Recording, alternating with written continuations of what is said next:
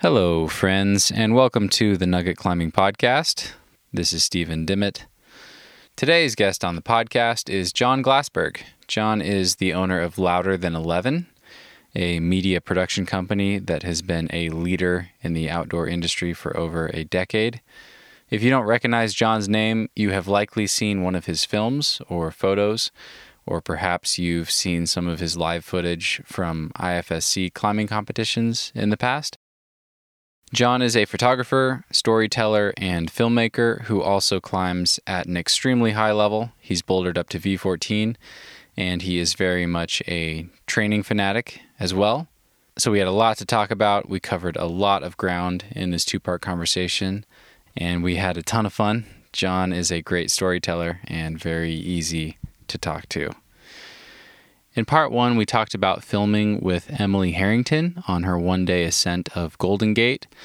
Jon was with her when she sent Golden Gate the first time around back in 2015 in a six day push, and he has been filming with her on this project ever since.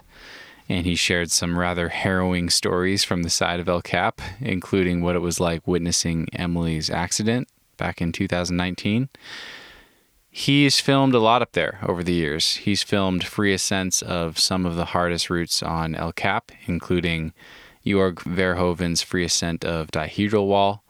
He was also a camera operator for the film Free Solo and has worked closely with many of the greatest climbers of our time. So it was a blast to sit down with him and hear some of his stories.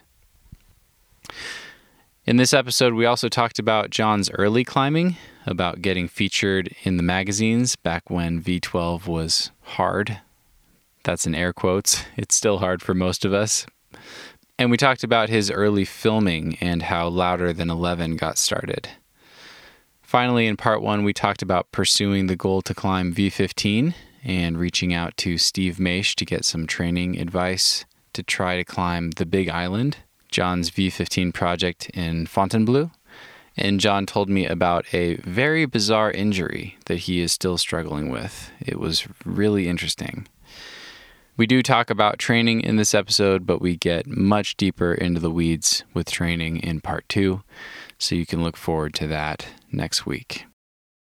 In the meantime, please enjoy part one with Jon Glassberg. Cause, cause, cause no can do it like we do it, like we do it, like we do it. Cause no one can do it like we do it, like we do it, like we do it. I'm just sound checking still. What? Tell me what you had for breakfast. Uh, I'm not a breakfast person. You're not. No. Okay. I am a coffee, and then I do an intermittent fast until lunch usually. Interesting. Yeah. How long have you been doing that? Oof. A long time. At least 10 years. Wow. Yeah. Okay. I mean, I will eat breakfast. Like, it's not like I always skip breakfast. Like, if I'm going to go, like, do something, but like 99% of the time I'm in here, like, working. That's Uh-huh. what no one tells you about making films and taking photos is that all of your time is actually spent in front of a computer and like 5% of it is spent out actually doing cool shit. Mm. Yeah. So a lot of intermittent fasting when I'm just here drinking coffee and chilling. Is it a productivity thing or is it a health thing or both? Or Um, I actually tried this. I did the same thing for quite a while. Yeah. And I've just recently gone away from it, so I'm really curious. I found that I am a, I'm definitely a morning person, and I definitely am like way more productive from seven to eleven o'clock in the morning. So I usually just focus on work stuff in the morning, and I can get a lot done, and then I can like, you know, and then I'll eat some food, and then I'll like be less productive for the rest of the day. Okay. but if I'm like going climbing or something, I will definitely eat. Okay. Because I like, I'm a big guy. I'll like crash pretty hard. And you are, yeah. You're, How tall are you? six three. Okay. Yeah. yeah. Yeah. What does a breakfast look like on a climbing day? If you just need to get some fuel, Uh, or an El Cap filming day.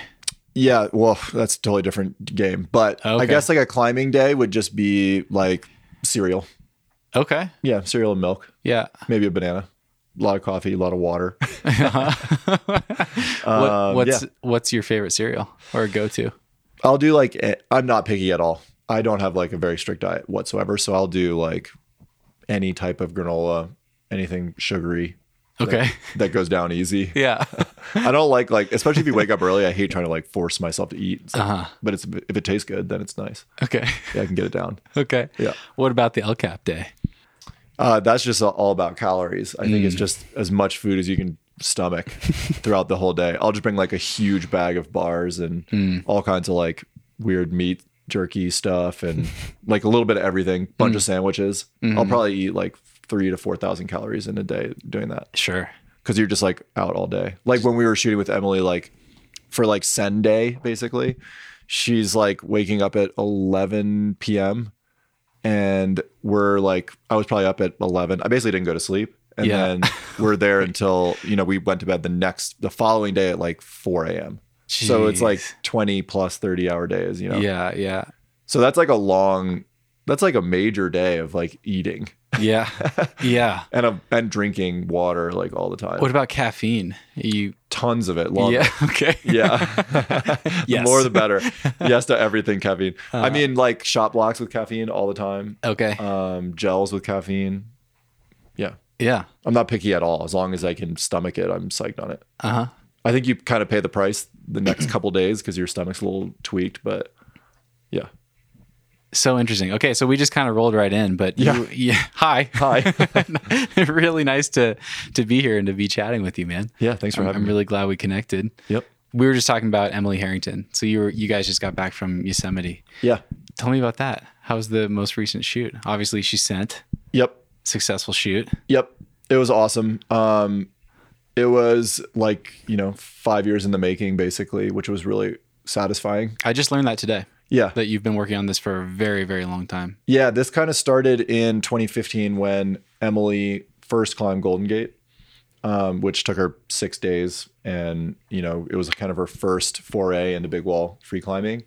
So I think we had kind of like sowed the seed at that point, and it was, you know, just in in the background, she was always thinking about trying to do it better and faster and in a more um, respectable style for her. And I think, you know, for any professional athlete, that's kind of like the ultimate pinnacle of achievement in climbing, which is like, I mean, yeah, some people want to climb 9A or they want to, you know, boulder V15 or whatever. But like, I think free climbing El Cap in a day is like this crazy benchmark achievement that once you've done it or tried it, you know what it takes to get there. And we were along for Emily's whole process, which was extra special.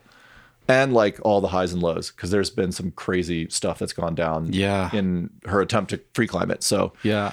I mean, this year was like, we were just like, please just don't crater and die and Yeah. let's have a great time instead of all this like scary Jeez. stuff that's happened with her in the past. So, I Yeah, had her was- on and we talked about her fall. Yep. And you were there. yeah.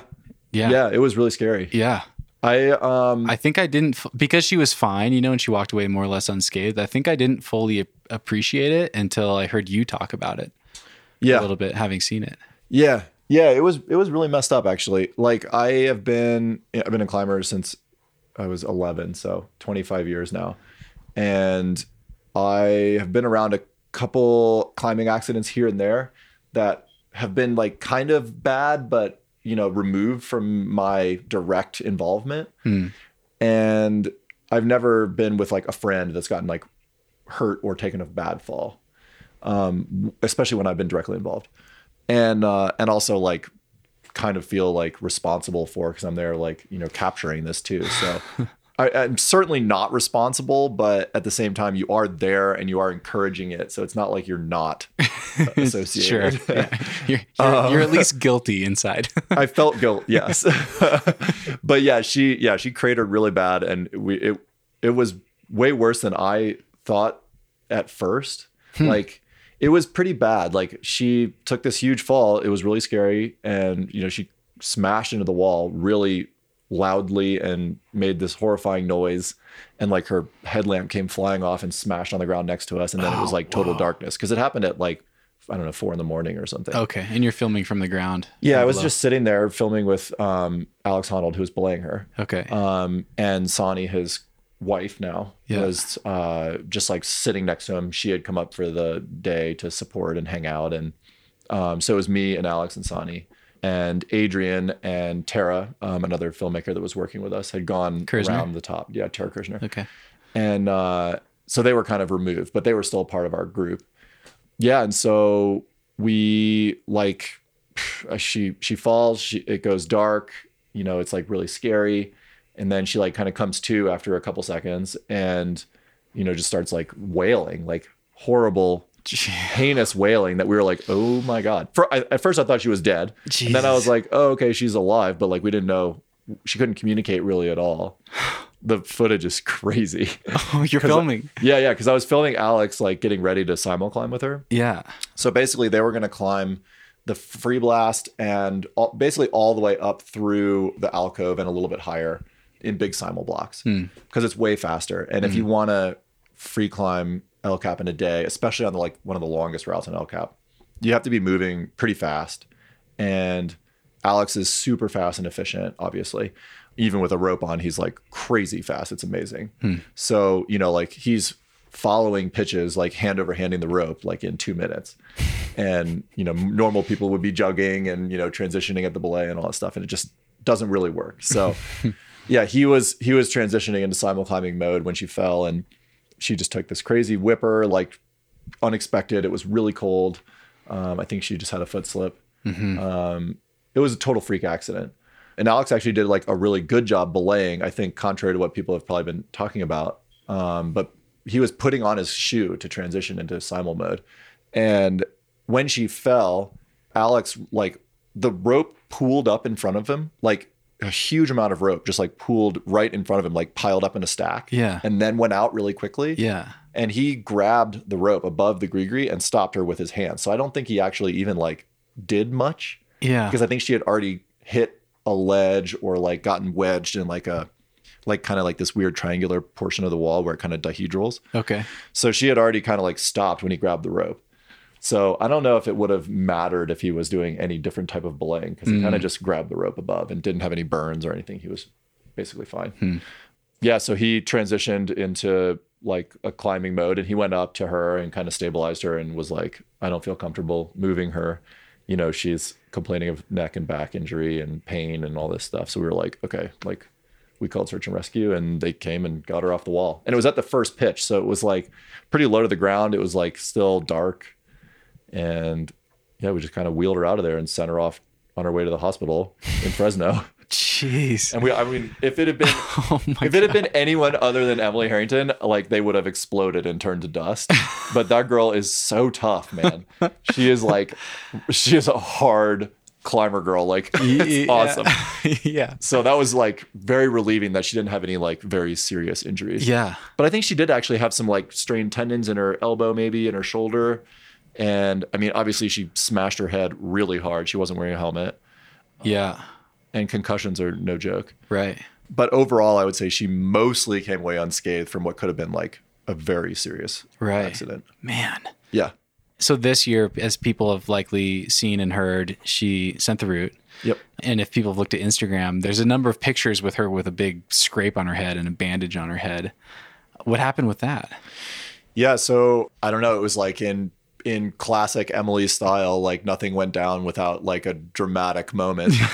um, You're like, yes, thank you. yeah, I was like, wow, Great this is amazing. A couple times, Adrian and I looked at each other and we were like, wow, this is really good content for the movie. um, Such an interesting uh, dichotomy, I guess. I don't yeah, yeah, it was crazy. I was like, I can't believe this is happening. This is nuts. But yeah, so I guess I'll tell you about the day. So yeah, woke up really early. She wanted to climb like up to this portion of Golden Gate called the down climb, which is like a little over halfway up the mountain, but a lot of climbing. So like 20 something pitches in. Um, so she wanted to climb up to there in the dark, basically, so she could climb the down climb in the shade before it goes in the sun, because otherwise it's really hard. Um, it's slippery, technical down climbing slab. It's like a heinous pitch. So yeah, her and Alex like started up simul climbing, and they simuled the Freeblast, and you know went up across and threw the Monster Offwidth into the alcove, and got up to the down climb in pretty good time, like right before sunrise, which was awesome. Um, I think it was like maybe four hours from the ground to there, which is crazy fast. Yeah. I think they did it in like four pitches, basically, or five pitches. Gee, how many feet of climbing? Ah, well, it's weird Ballpark. because you climb up the Freeblast and then you down climb like maybe 200 feet to uh, like off Mammoth Terrace down to Heart Ledge. Okay. And then from Heart, you do some traverses as well. And then you climb up. I mean, it's probably, I don't know, 2,500 feet of climbing. Jeez. It's a lot of climbing. Yeah. And like Golden Gate is, I think that in the topo, it's like 30 plus or 40 pitches basically. yeah. It's kind of weird. Like pitches don't really matter when you're simul free climbing in a day because Mm. you're kind of just connecting things and stopping where it makes sense. And then when you get to hard pitches, you like throw down on the hard pitch. Mm. But yeah, they they climb really well up to yeah, Emily was Emily was cruising. Like she looked like a beast, like a totally different climber than you know I had ever seen. And hmm. I've been with her on El Cap for the past three seasons, like filming with her. So Wow. it was sick. Like she was a totally different climber and looked like super confident, like crazy fit. Like at one point, Alex like looked up at her and he was like, "You look like so buff right now. You're like so fit. It's crazy." And you could just like tell she was in like a different shape. Like it was a different scene. It was sick. yeah. I was like, "Oh shit, okay, this is like gonna happen." Like it's going down this year, like for sure. Cool.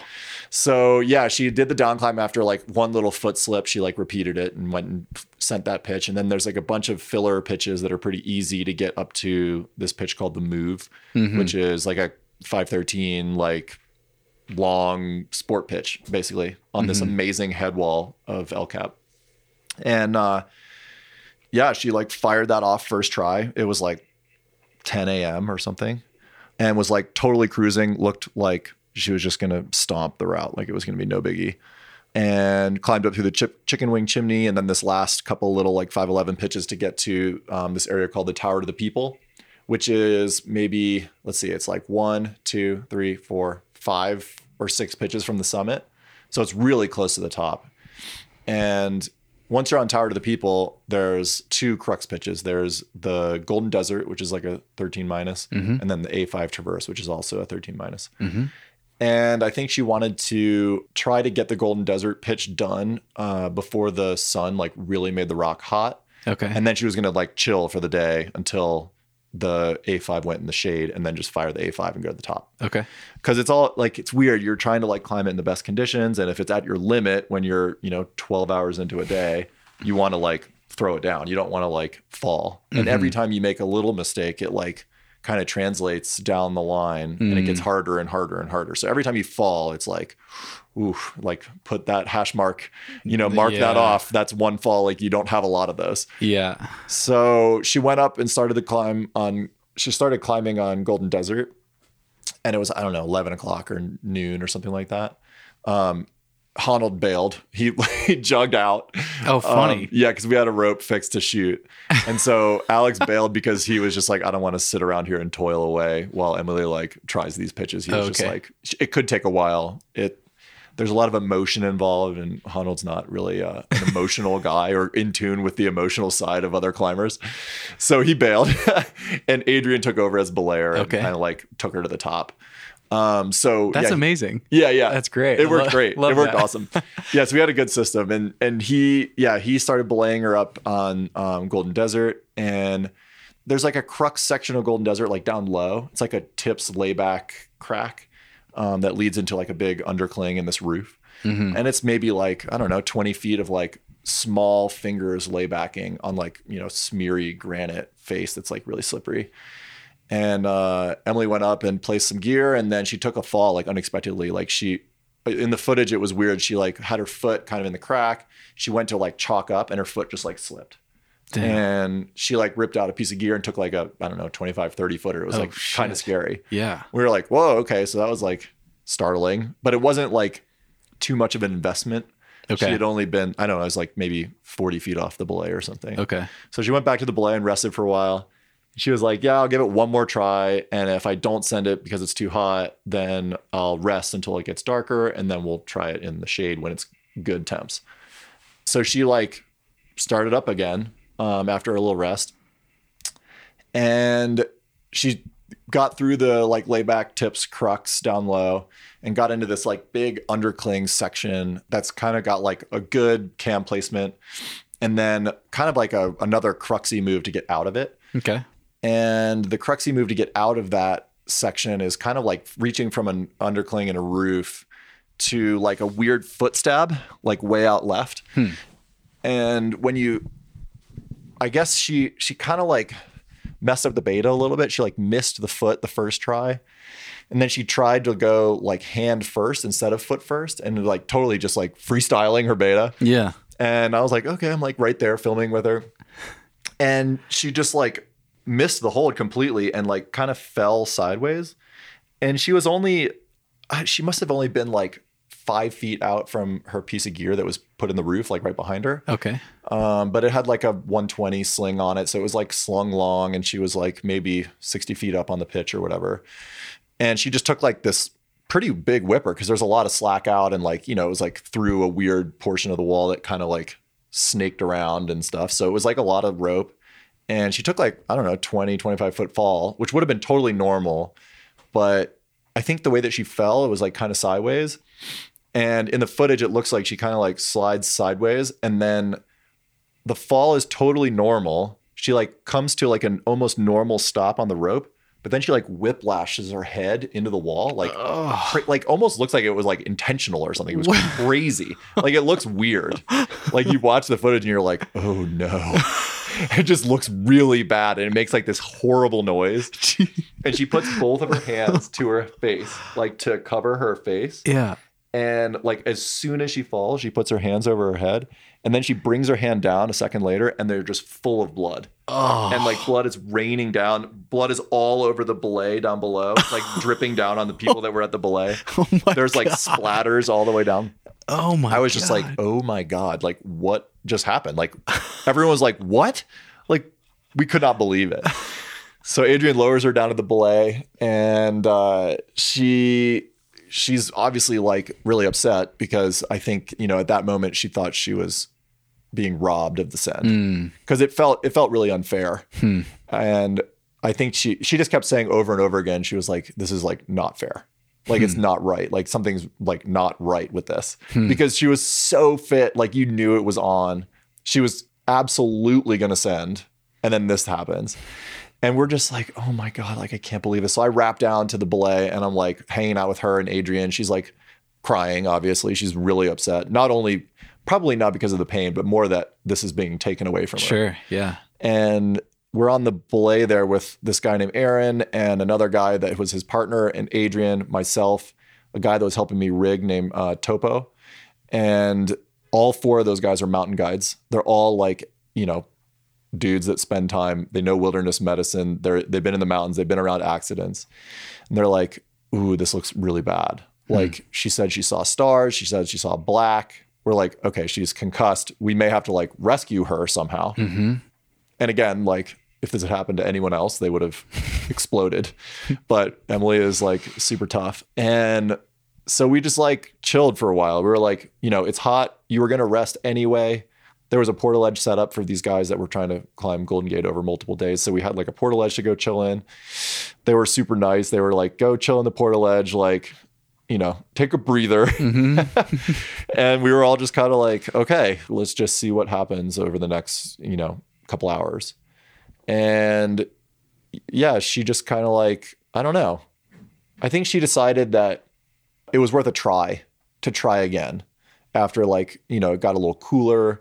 She had had time to like chill out. She was super adrenalized. We are all like, kind of like, oh my God, what's going to happen? And I think she owed it to herself to just try it. So, I mean, after a couple hours and like resting and like letting it get cooled off, she like tried it again. Hmm. It was crazy. Like Adrian, Adrian was like, you know, would you be okay like going down and not trying again? She was like, no.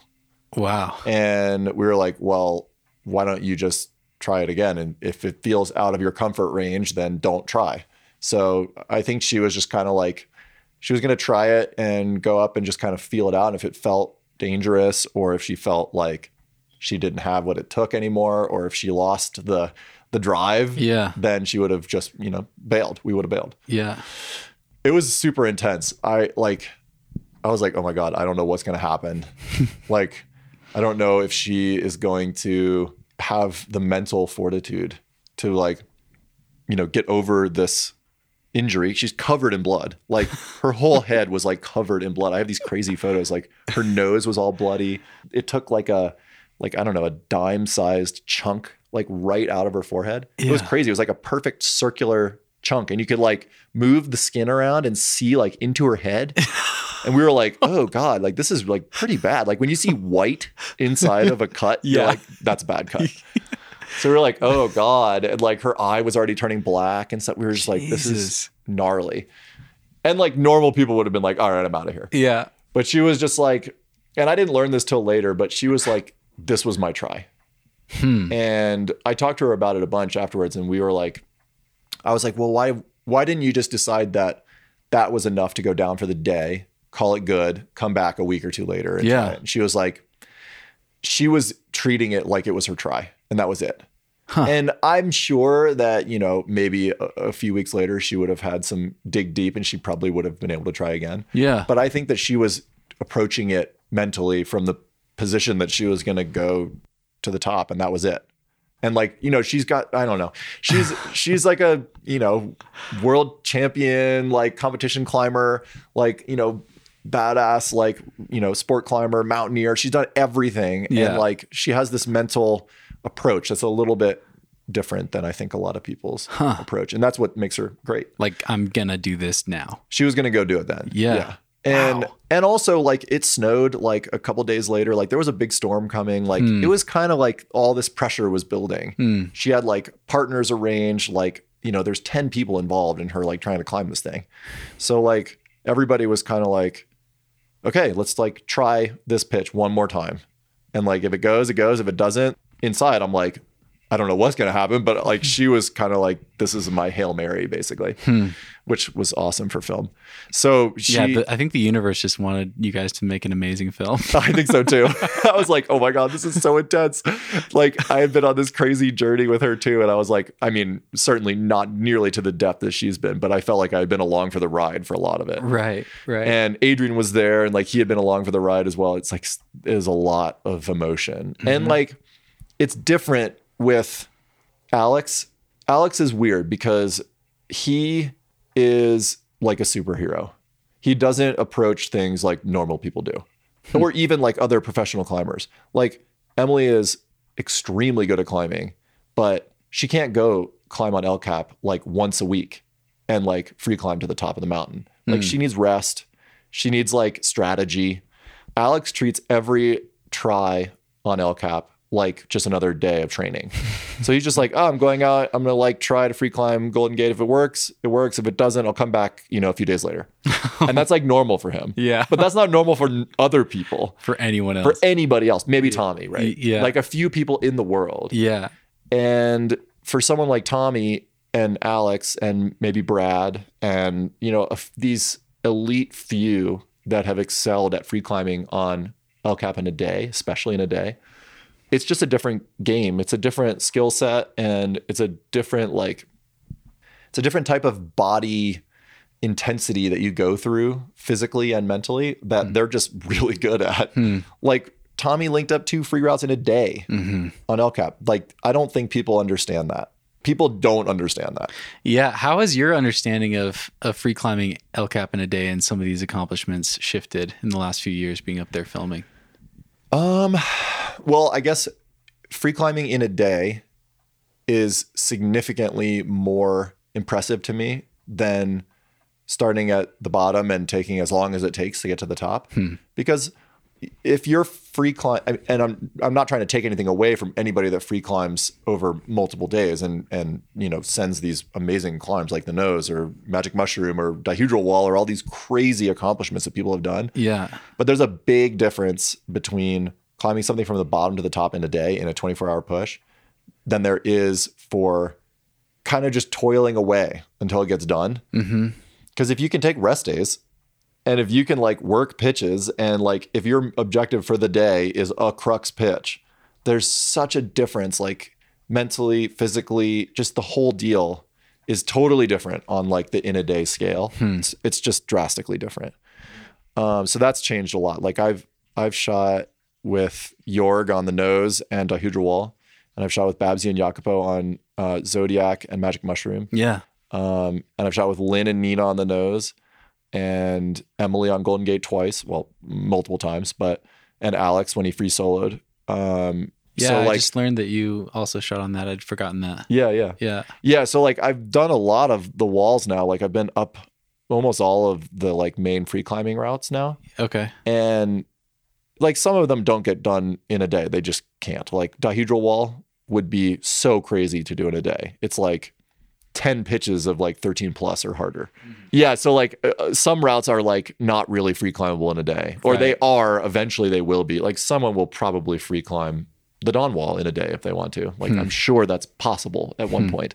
But right now nobody's really doing the really hard hard stuff in a day. Mm-hmm. mm-hmm. But yeah, like my perception of what an in a day ascent is is changed drastically. Hmm. And most people, if they're free climbing in a day, besides Alex, Tommy, and Brad, were climbing on Freerider.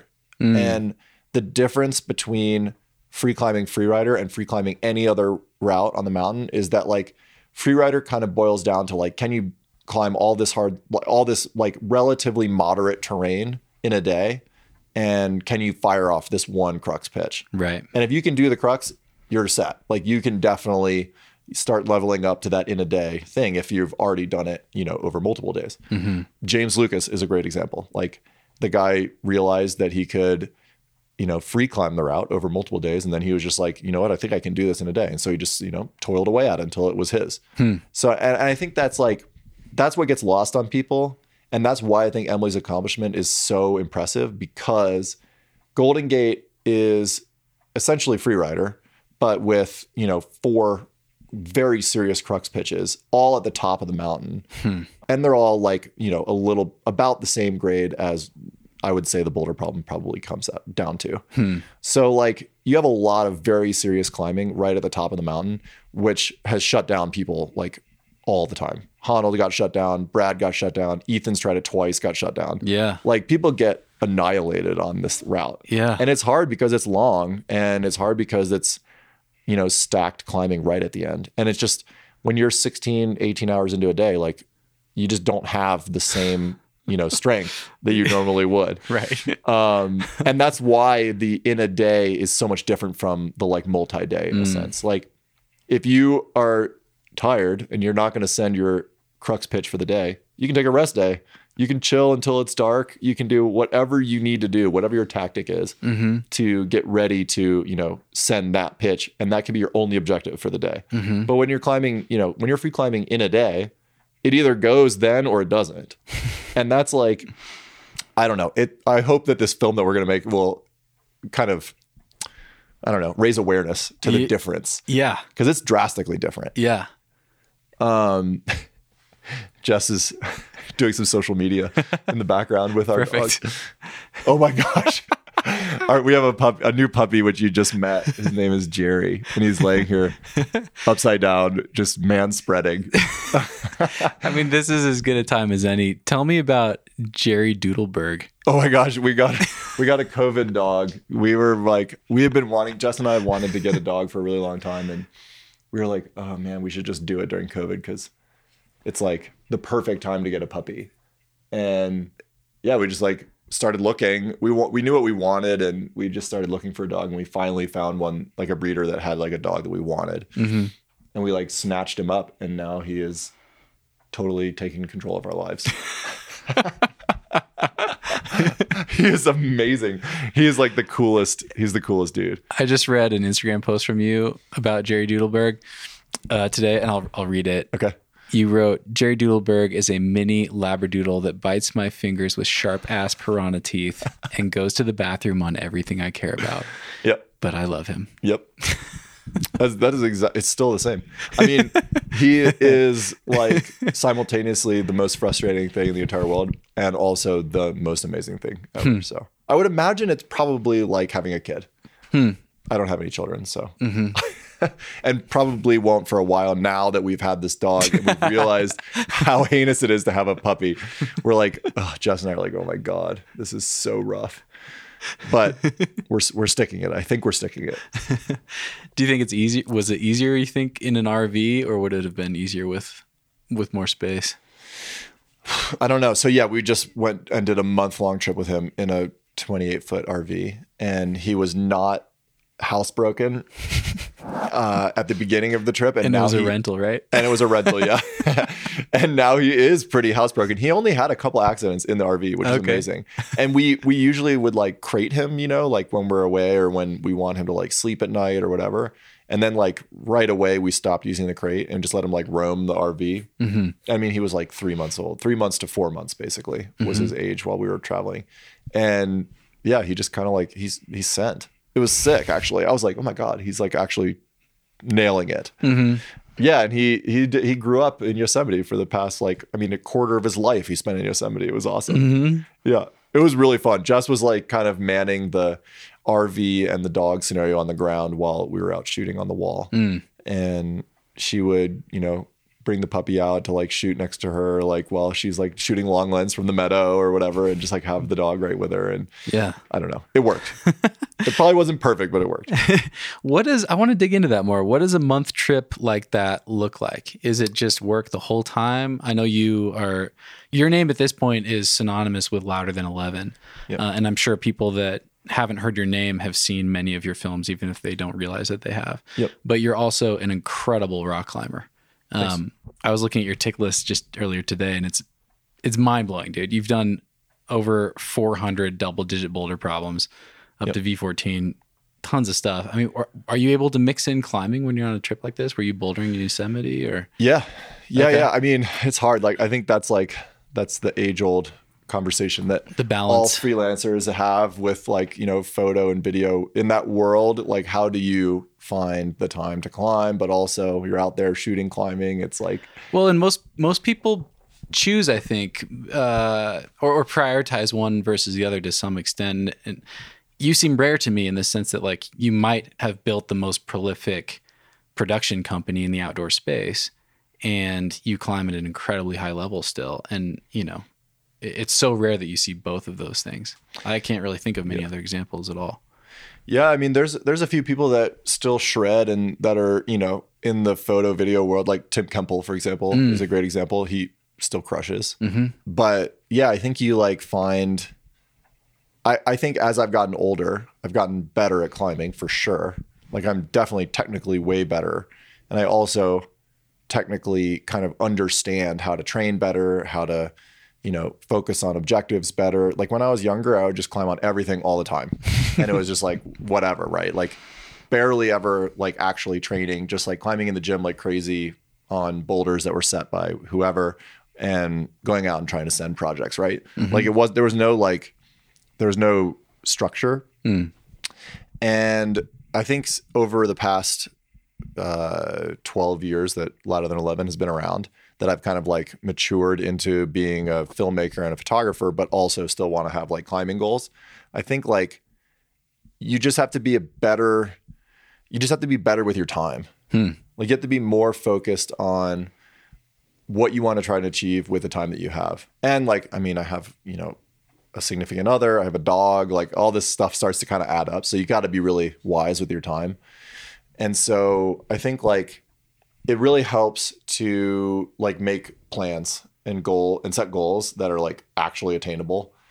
And I found that over time I've like gotten a little bit better at it. And I'm like I'm super type A, so I like love, you know, like making a schedule, sticking to a plan, like trying to do something specifically.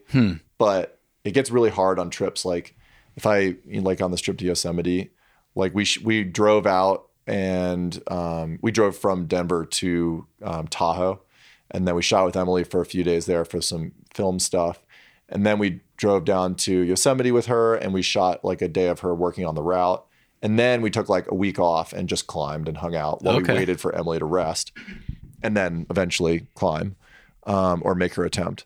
So like yeah, like I don't know, we squeeze in some climbing time when we have it, and I don't know. I just like I I would be just as psyched to spend 99% of my time at home in the gym if I get the opportunity to go on a trip and then like use some of that strength on a few like really awesome boulders that I'm psyched on. Hmm. So my objective in Yosemite was to just climb a bunch of like cool highball V10s Okay. because it was a little too hot to like really project like ultra hard. Mm-hmm. And I wasn't really psyched to like toil away on like some V12 or V13 that I may or may not do in the time that I'm there. Mm-hmm. When there's like all these legendary like high balls that I've always wanted to do that I've just never been able to. Oh, amazing. Yeah. So I just focused on like climbing a bunch of stuff and like getting a tour of the new things because James Lucas um, and his uh, co-authors for the new guidebook had just dropped the guide, and it was like amazing because I had never seen all these new climbs or new old Yeah. climbs Yeah, yeah. um, in Yosemite, and I I'd spent I spent like quite a bit of time in Yosemite over the years climbing on all kinds of stuff, but I didn't know where all the new cool stuff was. So that was awesome. And we had an awesome squad. Like it was like uh, James was there, so he he was like touring us around a little bit, showing us some stuff. And like we were there with Shawn Raboutou, and he was like just as psyched as everything as everyone else on all the same boulders.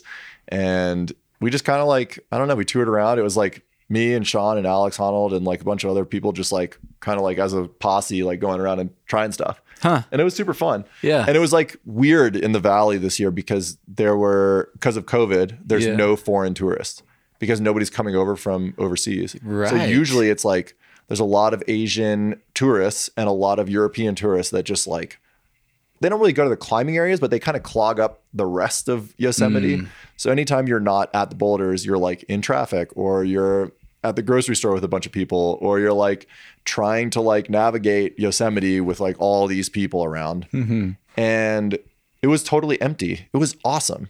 We like we got campsites every night like in the main campground. Wow. And yeah, that's so interesting. It was so it was so awesome. The only other time that I've ever experienced that was um, I was actually shooting with Jorg on uh, the dihedral wall when the government shutdown happened. Oh, okay. And wait, was that actually it? No, that was actually on the nose.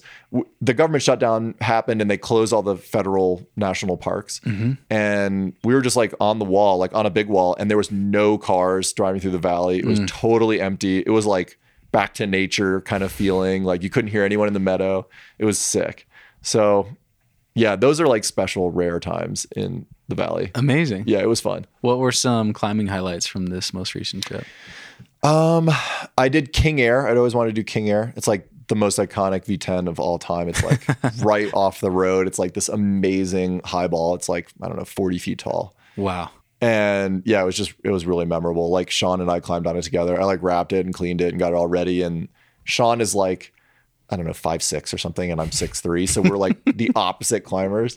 So, and, but he's like, you know, one of the best climbers that's ever lived. And his like, his climbing style is so different than mine. And it's just so cool to like work on something with someone that's totally different than you. Like he was doing like V10 moves like way off the deck that were like super chill for me because I could just reach between the jugs. and he's just like throwing down like way off the ground. It was awesome. and like there's a really classic um there's like an aid practice aid climb like right next to it. Okay. And so we're like we're like highballing like over these dudes that are like aid climbing, like with ropes. And we're like we're like 20 feet above these dudes, like on ropes, like climbing on this boulder. We're like, this is so crazy. so yeah, it was very fun. it's amazing. Yeah. So that was that was definitely a highlight. Um there was just a bunch of stuff. I went there in 2011 and we made a film called Park Life, which was like Yeah. a bouldering film about like me and some bros and like Natasha Barnes like going bouldering. I had her on. yep. Yeah, and I watched it again right before I had her on. Nice. Yeah. It was so fun. we just great. like raged in Yosemite for like a winter basically. yeah. And and so like during that trip we climbed like a bunch of the like really like classic stuff like Dogwood and Shadow Warrior and Yabo Roof and all like the amazing like V11 V12 things. Hmm. Um but I had never gone and like kind of ticked some of the like classic 10s that I had always wanted to try. I've like still never done Midnight Lightning or the Force or anything. I just haven't like gone to them with the intention to like throw down on them Yeah. or with like good conditions and it just like kind of works out you got to kind of go with the flow in yosemite like Okay. it can be really hot and you know granite when it's hot is like it does not work like you cannot send at your limit Mm-hmm. so if the conditions are good then you just go to the best project for the conditions and you try it. Or if hmm. if it's a little too hot you dial it back a little and you do something a little different. Hmm. So that was really fun. And there was like a bunch of new school like tens that like jimmy and keenan and hmm. Randy had put up like over the past decade, basically, mm-hmm. that are all amazing, that are all like very doable for for me. And I was just like, okay, cool. I'll just like go and like mission to this climb today and try and fire it and then rest all day while it's hot and then mission to another 10 at night when it's cool and it was it was super fun yeah Amazing. yeah So you've at this point you've filmed all over the world. I've heard you say that you've spent probably more time on the side of El Cap than anywhere else filming, at least as far as filming rock climbing goes. Probably so. Yeah, I probably spent. I was I was thinking about this the other day when Jess and I were talking about like, because I I've been in I I think I've spent maybe two and a half years of my life in Yosemite now. Because I I went there when I was uh, just out of high school. I took like a a you know road trip and I deferred from college and I was just like traveling with my buddy Nate at the time Okay. and we went to Yosemite. We lived there for a couple of months in the summer, and you know, then just like slowly started going back and back and back, and like it's, I don't know, it's just a good place to go and like hang. Like you can climb Yeah. walls, you can boulder, you can sport climb if that's what you're into. Like there's everything there. So that's what I'm curious about. Have you climbed walls? Have you free climbed El Cap? Are you interested in that? I've never In free climbed El Cap. I don't know why I'm not psyched on it. I Yeah. just like haven't gotten stoked on it. Yeah. Um, I mean, totally, ma- totally makes sense to me. really? Yeah, yeah, I think so. I'm a sport climber. I Tell me why. it just sounds heinous, dude.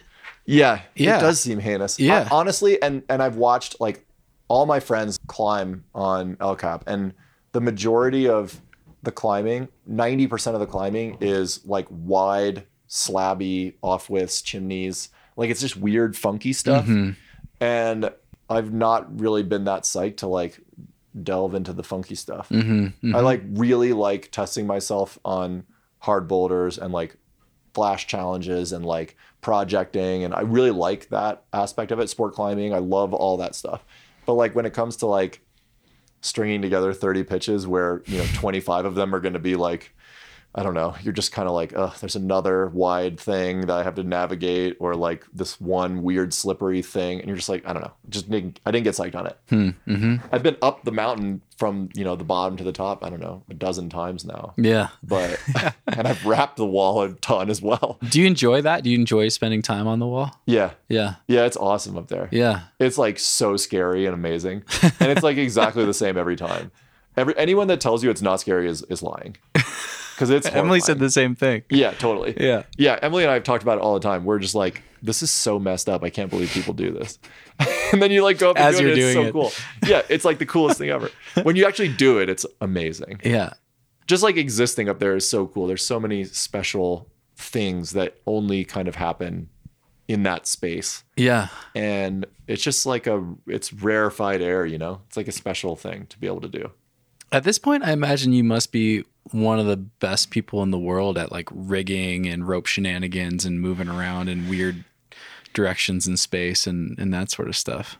i can definitely do a few things really well What i would not what say are those? that, i wouldn't say that i'm like an expert rigger or anything Okay. like that i mean i can tie some knots and like lower off of an anchor but i mean yeah i can like haul yeah I can do some basics, but like I don't know. I was up there. I I um I had my buddy Topo uh, assisting, kind of like on the shoot day with Emily for the send, and he's like a mountaineer. He's like climbed K two, and you know uh, he's done Everest, and like he's total badass alpinist mountaineer guy. That's like one of the world's best for sure, and he's just like incredible on every level.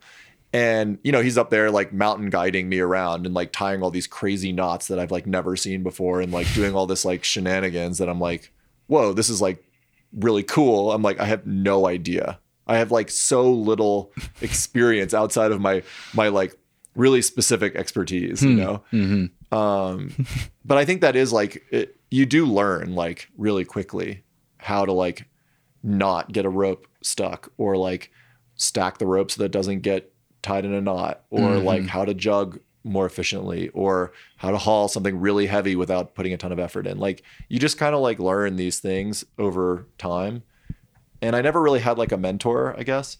I just kind of like learned it from like working it out hmm. with you know people that i was up there climbing with. Like jorg and i kind of like on the nose in 2012 when he climbed the nose like we kind of just like learned how to do some stuff. Huh. and then again like with emily on golden gate Like I, I was with her the whole time. Like we did all the hauling together. We, you know, jugged together. We did everything. All the mountain work was done together. Mm-hmm. And we started at the bottom and went to the top. And it was just like a learning experience. I don't know. It's yeah, in your in your first video, you filmed them like learning how to haul on the side of a building or something. Yeah. Yeah. Emily and Adrian got like a how to big wall guidebook or like a whatever training book. And they like flipped to it. like the hauling page and like they were like, okay, we're gonna like set up this thing based on this diagram. And then we just like did it on the side of the on the side of their apartment. and they like learned how to put up a portaledge Yeah. on film. It was like, oh, it was great. I mean, that's like what that's what makes climbing so awesome. Hmm.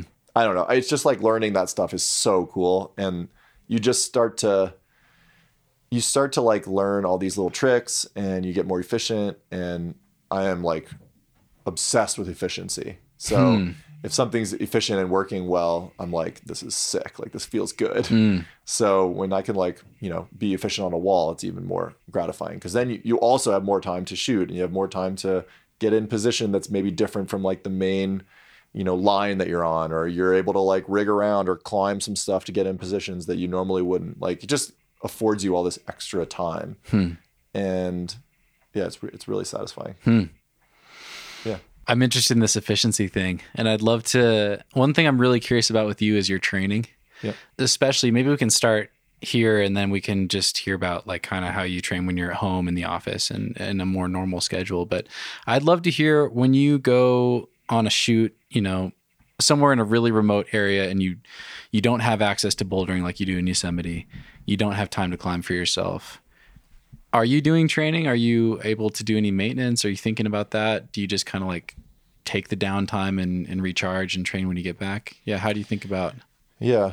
I think like uh for something like El Cap, like if you're shooting on El Cap, me personally, maybe not Alex Honnold, but me personally, I am too wrecked after like a day of shooting up there to do anything for like another couple days afterwards. Okay. So you kind of like take it and you know it ebbs and flows when you're able to like get back in the game. Hmm. But if I'm gonna jug you know 2,000 feet of El Cap in a day, I'm gonna call that like a training day. like that's training. That's like I'm doing 2,000 pull-ups. Like that's totally fine. You know. And I don't feel like bad about it. But Yeah. I mean, like my finger strength is not like going to be as good after a season of shooting in Yosemite as it would be if I had been training the whole time. Hmm. But like, I don't know. I just get like, uh, I try to find like a, a good rhythm. Okay. So like, if I have time to boulder while we're on a shoot in Yosemite, like I'll take advantage of it. If you know we can go to the gym, I'll take advantage of going to the gym, like just to just to climb. And I think that like once you have a good baseline, it is pretty easy to maintain with very limited effort. Like I started training with a guy named Steve Maisch uh, from Salt Lake City. He kind of wrote a plan for me back in the day, and like we had talked about like kind of like what it takes to you know perform at a high level. And he's a tall dude that weighs about the same as me, Okay. and he's like a very high performing climber, and he's an expert in training. He's been doing training type exercises, you know, forever. Yeah. Um, and I've read a lot of his stuff actually. He's awesome. Yeah. Amazing dude. Um, and he like kind of gave me some some pretty good information early on when I just started to like really take training seriously, which was maybe, I don't know, eight years ago or seven years ago. And he basically said like 30 to 40 minutes, and maybe this is not exactly right, but 30 or 40 minutes of like fingerboarding a couple times a week will like maintain you. Like you won't get any stronger. Hmm. Like you won't like be sending your proj probably, but you're not gonna like hit rock bottom where you need to like dig your way out of like, oh my god, I can only climb V6 now. Okay. You know what I mean? Yeah, yeah, yeah. so like, I don't know. I try to like do something as little as possible to like just maintain it when I'm out like shooting or if we're on an expedition or something and climbing is difficult. Like maybe I'll bring a fingerboard, but Like a portable board. yeah, What might that 30 or 40 minute session look like? repeaters Oh, okay. on crimps. Yeah. I'm not so much worried about like big muscle stuff. Like I'm not worried about pull up strength or anything like that. Uh huh. I would just like to keep my fingers strong because that goes away fast to, mm-hmm. for me. I mean, like I weigh 190, 195 pounds. Mm-hmm. So like it's a lot of weight to be throwing around. Mm-hmm. Yeah. I mean, it takes like, it takes a little maintenance, but I, I just get like, I try and take advantage of fitness when I have it. For example, during COVID, I got really psyched on Moonboard. Okay. and like two of my friends had moonboards at their houses, and those were like my main friends that we hung out with during COVID. They were like our pod, mm-hmm. and so I would just like rage on the moonboard all the time, mm-hmm. and that was my main thing for training. And then to be able to apply that to rock right away feels really good because you can like you're strong. Mm-hmm. But if I went to Yosemite for a month, which I just did, and basically didn't climb that much at all, I climbed for like I don't know five days or something out of mm-hmm. the whole month. Like I suck on the moon board now, and that's fine. But like I'm not I'm not like expecting to go out and like semi proj. Mm. So like I don't know. I just kind of like try to use the strength when I have it, and if I'm not feeling super fit, then I'll just put in the time in the gym hmm. because I think that's where it, you actually get strong mm-hmm. Mm-hmm. if you train. I don't think you get strong from just going to the gym and like climbing on boulders. Okay. Like, What's the distinction there? well, I think if you if you go to the gym and you're just climbing on like the local route setters routes and you're just trying to like, you know, do, you know, this V10 or this V9 or this V8 or whatever your level is, it gets you to a certain point, but I don't think you actually get stronger. Okay. I think your technique will improve slowly over time, like everybody else's, but I don't think you get the benefit of properly training that you get really strong fingers, you get really specific muscular strength. Like if you're training on a fingerboard, you can see tangible results over time. Mm-hmm. And you can see your progression, you can see yourself getting better and stronger. And that like not only is just good for your strength because you're actually getting stronger, but you also see it. Mm-hmm. And mentally it goes a really long way. Like for me, like I train a ton usually, not COVID time, but normally I was training a ton on a fingerboard. And like, I don't know, you just grab a Beastmaker edge and you're like, this edge is, you know, like this edge that I'm using out on my project. And you're like, I know I can hang this with one arm with 10 pounds in the other hand. Hmm. And I know that I can just kill this hold. So it like changes you mentally. Like I think you just go into climbing outside thinking like, okay, I'm using feet and I'm using technique, and this holds the same size as this thing on the Beastmaker. Like I should be able to slay this thing. Yeah. And then you just do. Yeah. Because you just have that like you have that psych and that strength and that knowledge that you're able to do it. Yeah. And it's so tangible because you like see your, you know, your log or whatever is is perfectly organized and you're like, okay, I'm doing this now for 20 seconds. I'm hanging on this this edge of this size, and then I'm gonna level up to the next smaller edge or whatever. It just it's very tangible. Mm-hmm. And I really like that about training is that you can be like, I mean, it would be the same with lifting weights, right? Like if you're bench pressing, you know, 150 pounds one week and then you're the next week you're bench pressing 160 and then you're 170 and 180, you're just like, oh my God, this is working. Mm-hmm. And that goes a mm-hmm. really long way. Sure. Like I think you get a little bit like you get like kind of climbing dumb if you just train. Yeah. Like if you just were training on a fingerboard all the time, like your next day on rock or in the gym climbing on normal problems, you'd probably be like a little like stupid with your body. like you'd like overpower some holds that you wouldn't need to, or you might get tired or faster because you're just being too powerful. Mm-hmm. But like for me, like I'm bouldering training. I'm not like endurance training really. Yeah. Yeah. So like Strength and power. yeah, it's strength and power. Yeah. Yeah. So it's like a little bit different than like probably if you're training for endurance. But Okay. Yeah, I you just notice it. I want to clarify something you Yeah. just said. So is that the Be- Beastmaker 2000, like that center rung? Yeah. So what I started doing was, and this is like a Maisch training thing. Okay. He he basically says um, what I was doing was like a lot of one-handed hangs, Okay. and you basically start on the biggest hold or the smallest hold that you can hold with one hand. At body so, weight. Yeah. Okay. So it could be any any edge, right? Like any edge on any board doesn't really matter. Mm-hmm. And from that edge, you you're doing five sets of five seconds on each side. Okay. So you'd be holding that grip with one hand, um, without any weight in your hand, and you just try and do it for five seconds. What is your arm or, or shoulder position? You're like engaged, Okay. and the other hand is kind of like punching in the air, so you're like kind of like fully Maybe engaged. like a 120 degree is- like isometric lock off? Yeah, or- yeah, yeah, Okay. totally. Okay. and you're you're like you may, might tuck your legs up you're like kind of cored up you're balled up you're just trying to like kill the hold Okay. and because it's hard right like it's Yeah. supposed to be at your max yeah. and you try to Open hand. five seconds uh Half yeah crimp? not not closed crimp but like a half crimp Okay, basically okay. yeah usually not open Okay. and yeah you're doing five seconds on on each hand and you do five sets Okay. so you don't level up until you've done it perfectly. Hmm. And then once you've completed five sets on each hand perfectly, then you can add weight into your other hand. Hmm. And basically, Maisch was saying you don't level up to the smaller, the next smallest hold without doing either 10 to 20 pounds in the other hand. Interesting. So you basically want to like be killing this crimp. Like, yeah. You're you're owning it with a 20 pound weight in the other hand. Yeah. And you're just like a rock. Yeah. Then you can level up to the smaller hold. Yeah. Then you start again with no weight and you're gonna suck. And that's fine. And you keep doing that one until you can put weight in and then you level up again. yeah. So it's it's kind of cool to like see your progression because like you start out and you're like, oh my God. I'm gonna try this. you should. I'm really awesome. I'm really psyched on this protocol. It's sick. Yeah. because this is the stuff I really suck at. Like I can, I oddly can like I'm pretty good on small holds, especially like full crimp small holds.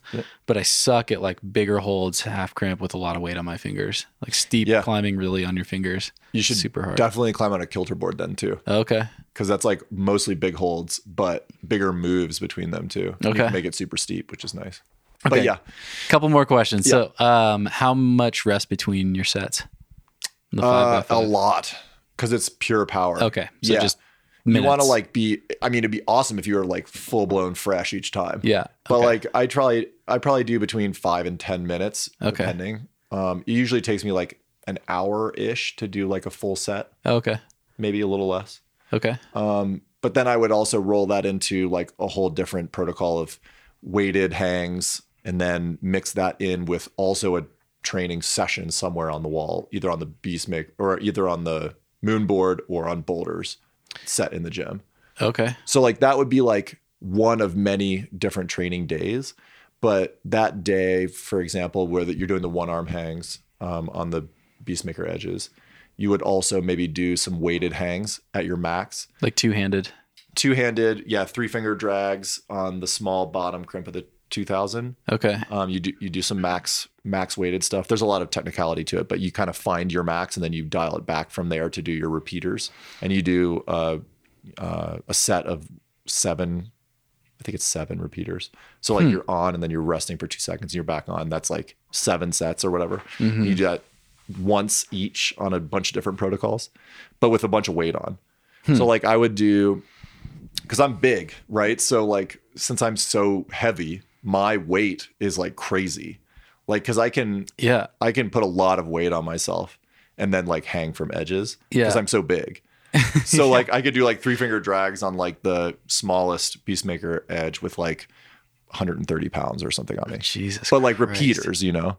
So like Jesus you Christ, work up to it though. You find what you're you do a test day at the beginning of your training cycle and you like learn what your max is and then you like do a percentage less and you kind of find you fine tune it and you make it, you know, doable. Uh huh. Um, but like I trained a bunch with Alex Biale Okay. um, over the past year or two, and like you know his his weight that he puts on him is a percentage of his body weight, just like mine is. Mm. So his weight is less than mine, but you know he's you know forty pounds lighter than me. right. So it's a totally different game for him. Like Right. his weight is totally different. Right.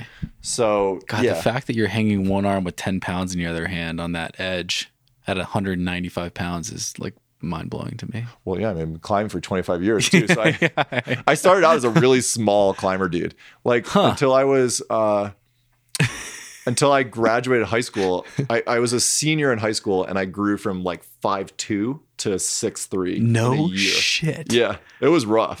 Yeah, I bet. Yeah, and then and then after that, I went to I lived in Boone in North Carolina for a year. Man. and I deferred from college because I didn't I didn't even know if I wanted to go to college.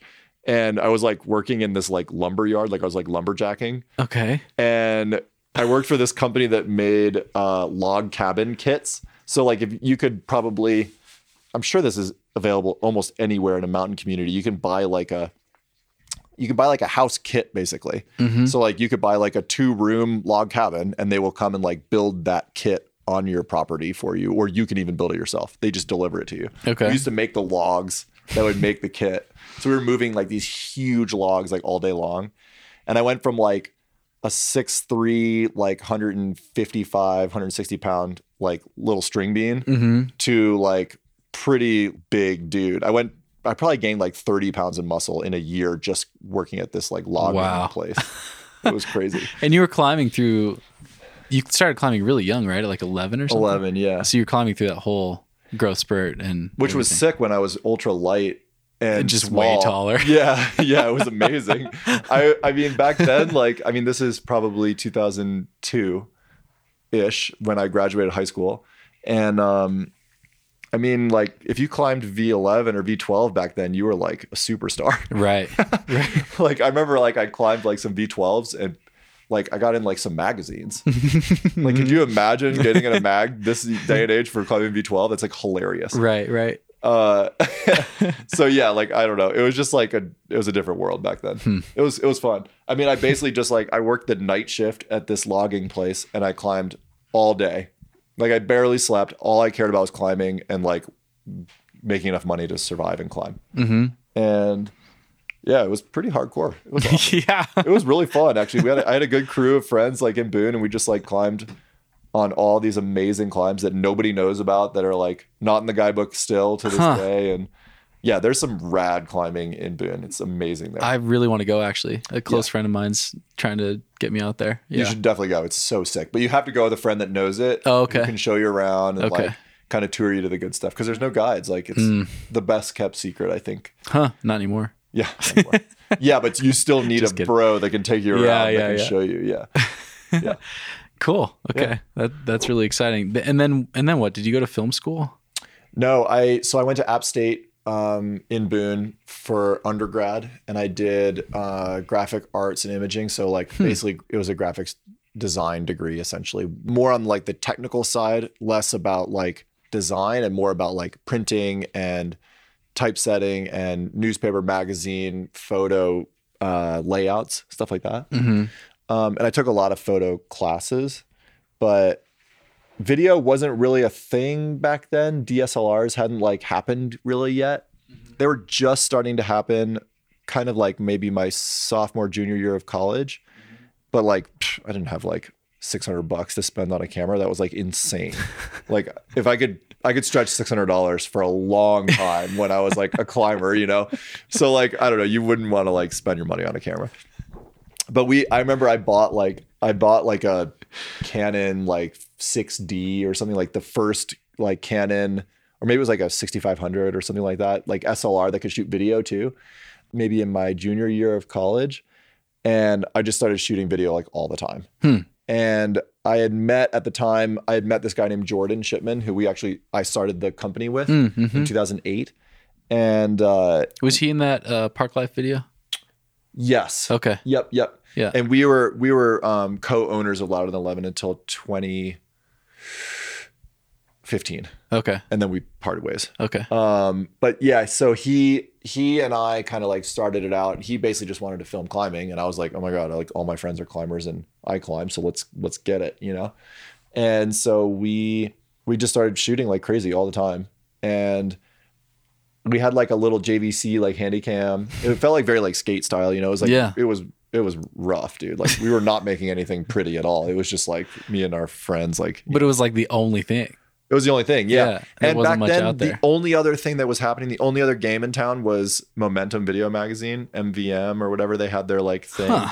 that was like an online thing. It was like Mike Call Oh, okay. and a couple other guys that were kind of like putting climbing films together that were just like beta videos, like send films Yeah. of like all the hardest stuff getting done. Okay.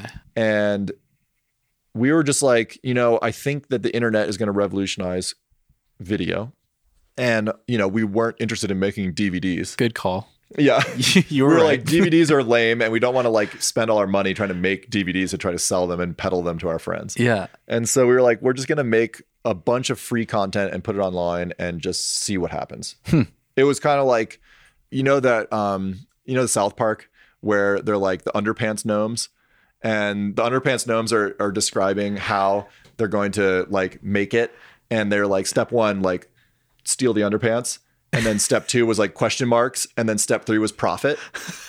So like that was kind of like our mo- method, right? We were like, okay, we have no idea how we're gonna make money, but I think we're gonna make money. And somewhere in between, we're gonna like make a bunch of climbing films. We're gonna go climb on all kinds of cool stuff, and maybe we'll make some money.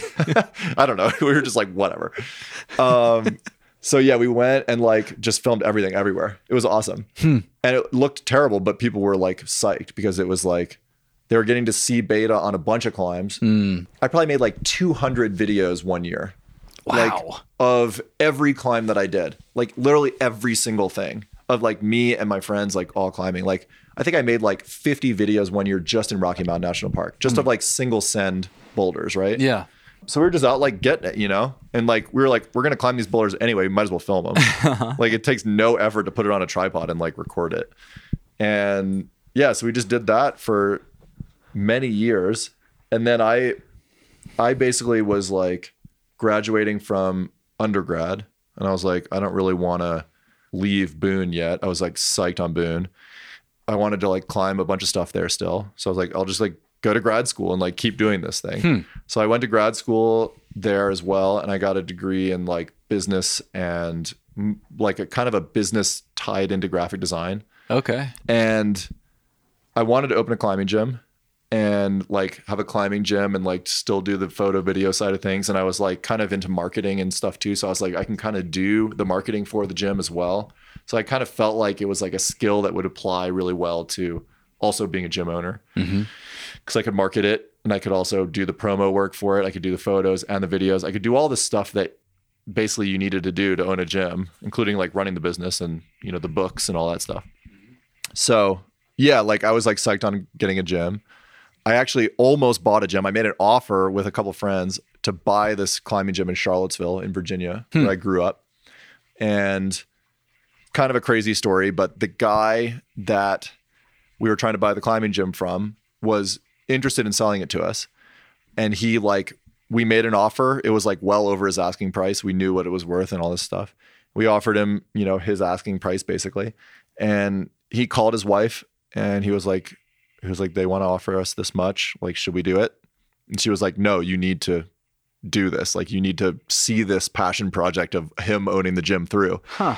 And they he I guess like denied us, you know, he was like, no, I can't do it because of my wife. Hmm. And then like, I think maybe a month or two later, he got in like a crazy drunk driving accident and like hit another guy on a motorcycle. He was the one that was drunk. Oh. And uh like I think he killed the guy. And he ended up like, I don't know if he actually went to jail, but he was like really hurt from the accident and he like was implicated in this like you know like manslaughter case Yeah. it was crazy and then he lost the gym but we had already kind of moved on and it was just like a crazy turn of events that ended up like we ended up not buying the gym and then we kind of went a different way and i kind of went all in on louder than 11 at that Mm, point mm. so it was like a weird turning point because i Hmm. was graduating from grad school wanted to buy the gym but also kind of wanted to get into photo video and then like really just dove into video at that Hmm. point How has your how has your vision for Louder Than Eleven or for creating art and sharing stories? How has that evolved over the years from making short skate style, you know, sending films to I mean, you're working on a feature film right now. yeah Yeah. Yeah, I think like um I think you realize pretty quickly that if you want to make it that just shooting beta vids all day long is only going to get you so far. and by make it I mean make something that you're actually proud of. Hmm. I think that's the main thing is like I could shoot, you know, the hardest sends in the world all day long and that would be one thing. And that would be like kind of like the mellow climbing side of things, right? Like mm-hmm. they're interested in the best climbers in the world doing the highest performing climbs they can capture on film. Mm-hmm. And that's one thing, right?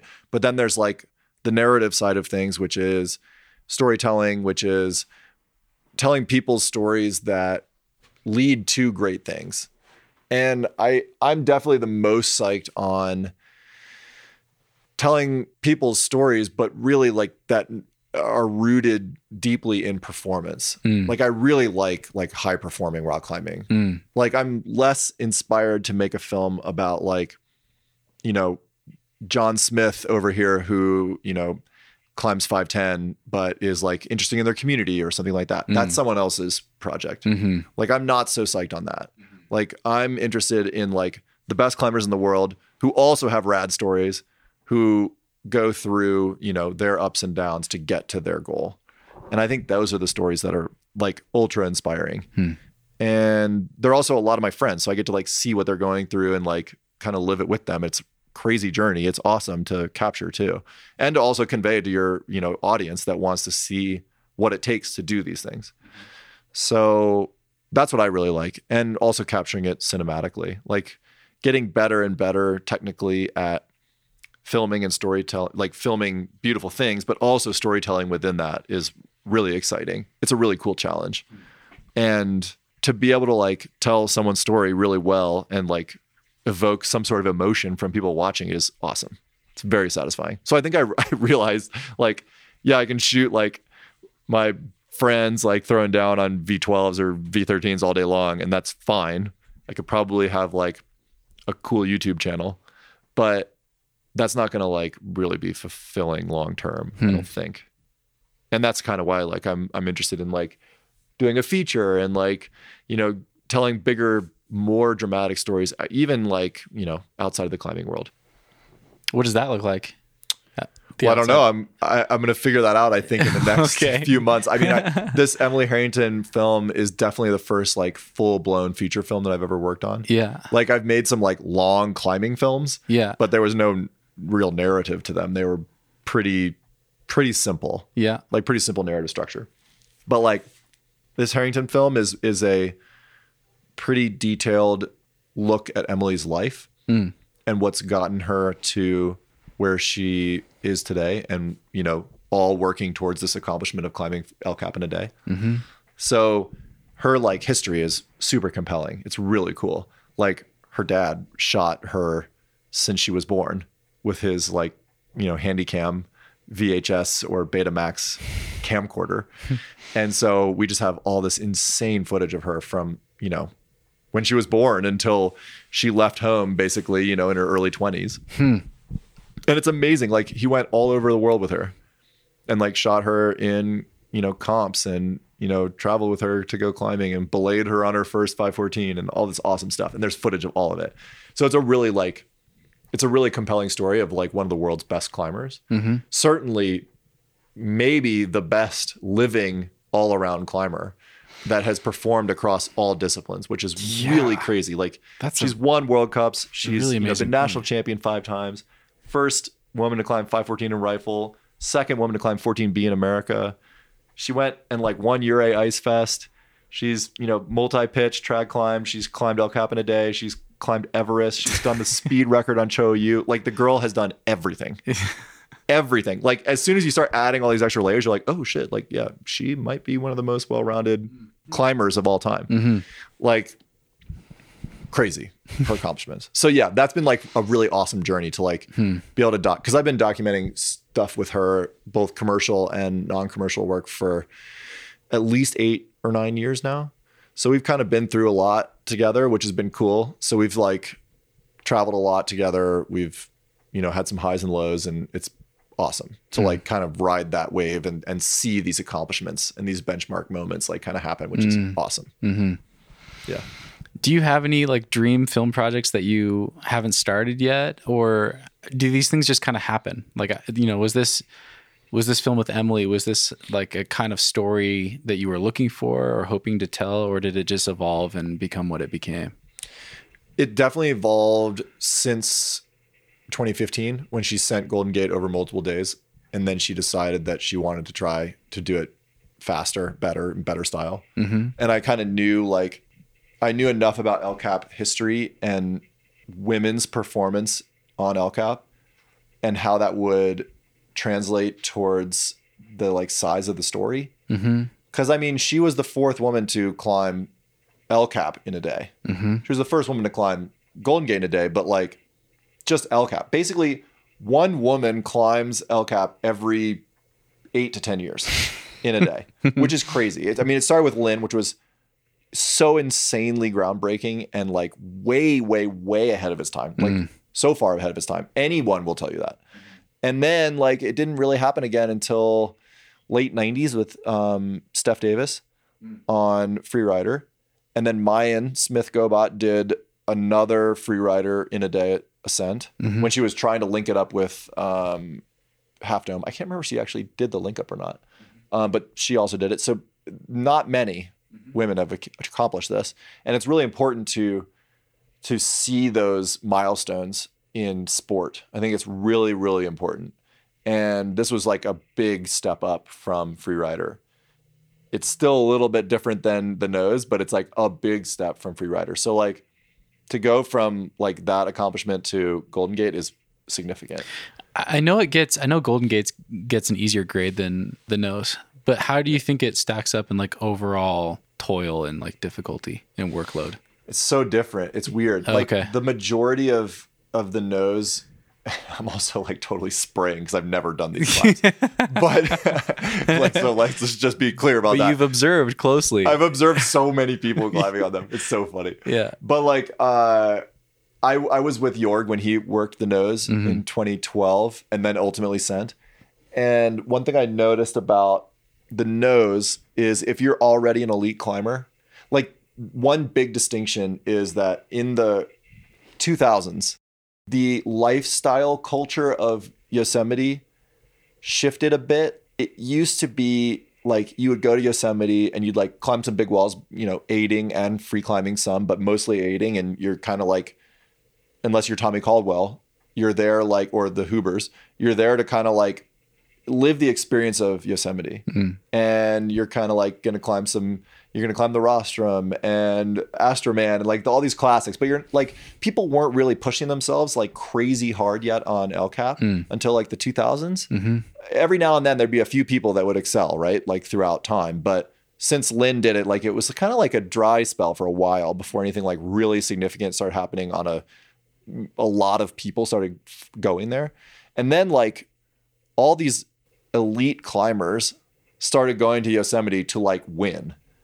And they were there to like send the proj, right? Mm. Like Tommy, of course, was doing his own thing, and you know Alex and Brad did their thing, and the Hubers were doing their thing, and there was certainly some stuff happening. But there was also like this huge influx of like all these people that were like, "Oh my god, we can go free climb mm. these climbs," and then they just started ticking stuff off, and people were doing like mostly free rider mm-hmm. because it's the easiest line on the wall. But like the the culture shifted from like aid climbers and people just going to like experience Yosemite to like some people that were really focused on performing on these free climbs on El Cap. And I think that once you see like Jorg, I think was a, a really good example of this.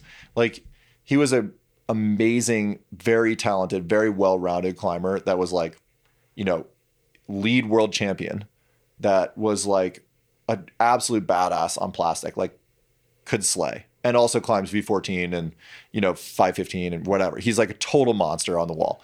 And so when he comes to Yosemite, he's like, oh, like I'm plenty strong enough to do these things. I just have to learn the like process. Mm-hmm. So he just toiled away on on the nose until he learned it basically and figured out, you know, what it took to climb it.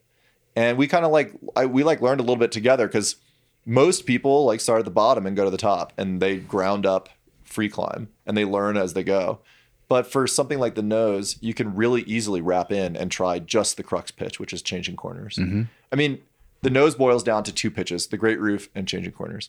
The great roof is significantly easier if you're already an elite level. Changing corners is like kind of what you're going to focus on Okay. to try to like figure out if you want to do this route or not. And if you can do Gotcha. changing corners, it's very likely that you can do the route. Got it. So like the great roof is like two thirds of the way up the wall, and then changing corners is like right near the top. Hmm. It's like 200 meters from the summit.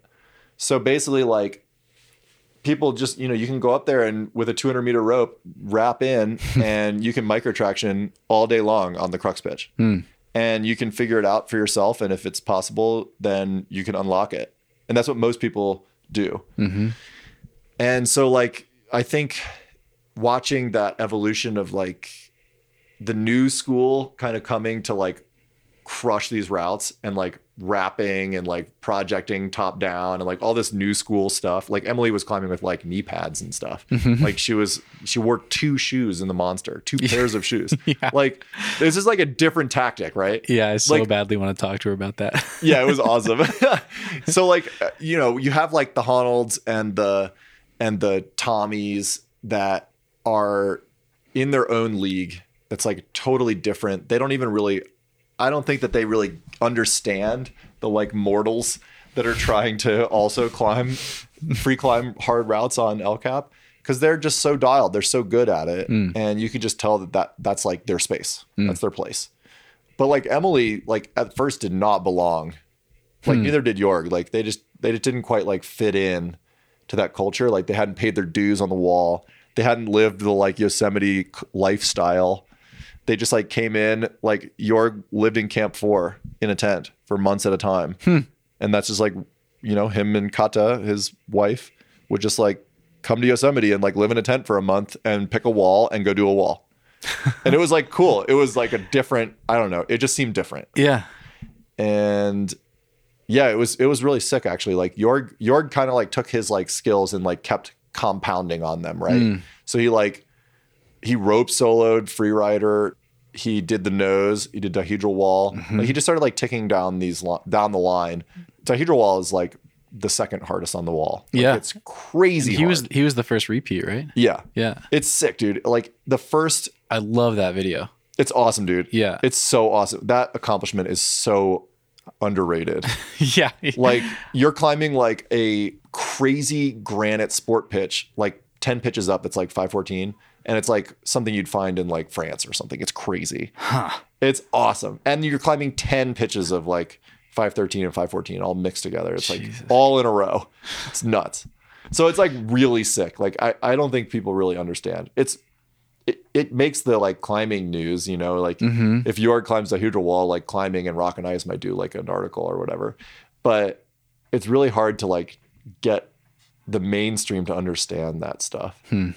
And that's why I'm really excited about this Emily project because it has mainstream appeal because you can hmm. understand like you can see she like wears her emotions right on her sleeve. Like you can hmm. see what she's going through. And like physically she gets beat up along the way.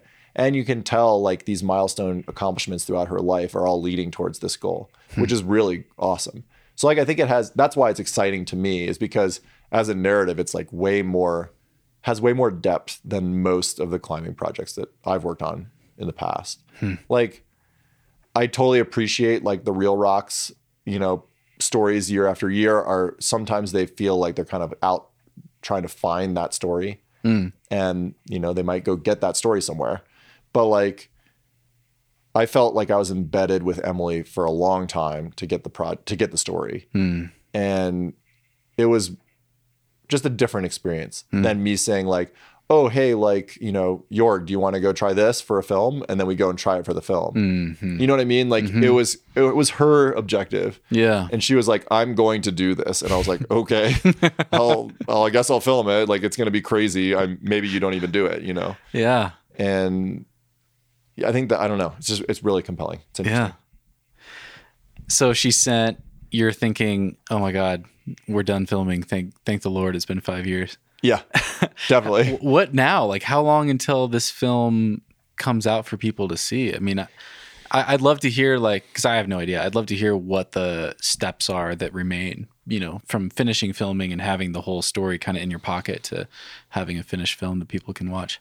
Yeah, I feel like now the hours of just effort are going to begin. Okay. I've, that's like one thing that people just don't, I don't think, understand about video specifically is that it is it is such a process afterwards. Like hmm. just capturing like you could you know i mean ultimately we probably only shot on el cap for a few days. I mean maybe a dozen days total over many years hmm.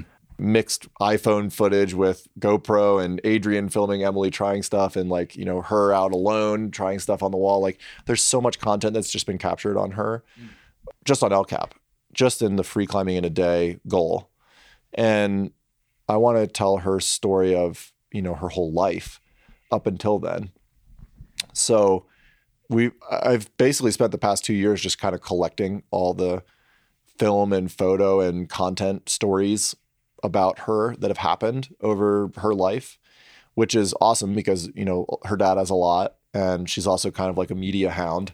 So like a lot of people have shot with her. Mm-hmm. And there's all this great stuff out there on Emily and her accomplishments have mostly been captured on film, which has been really cool. So like I've kind of simultaneously been building her life narrative from like birth to current.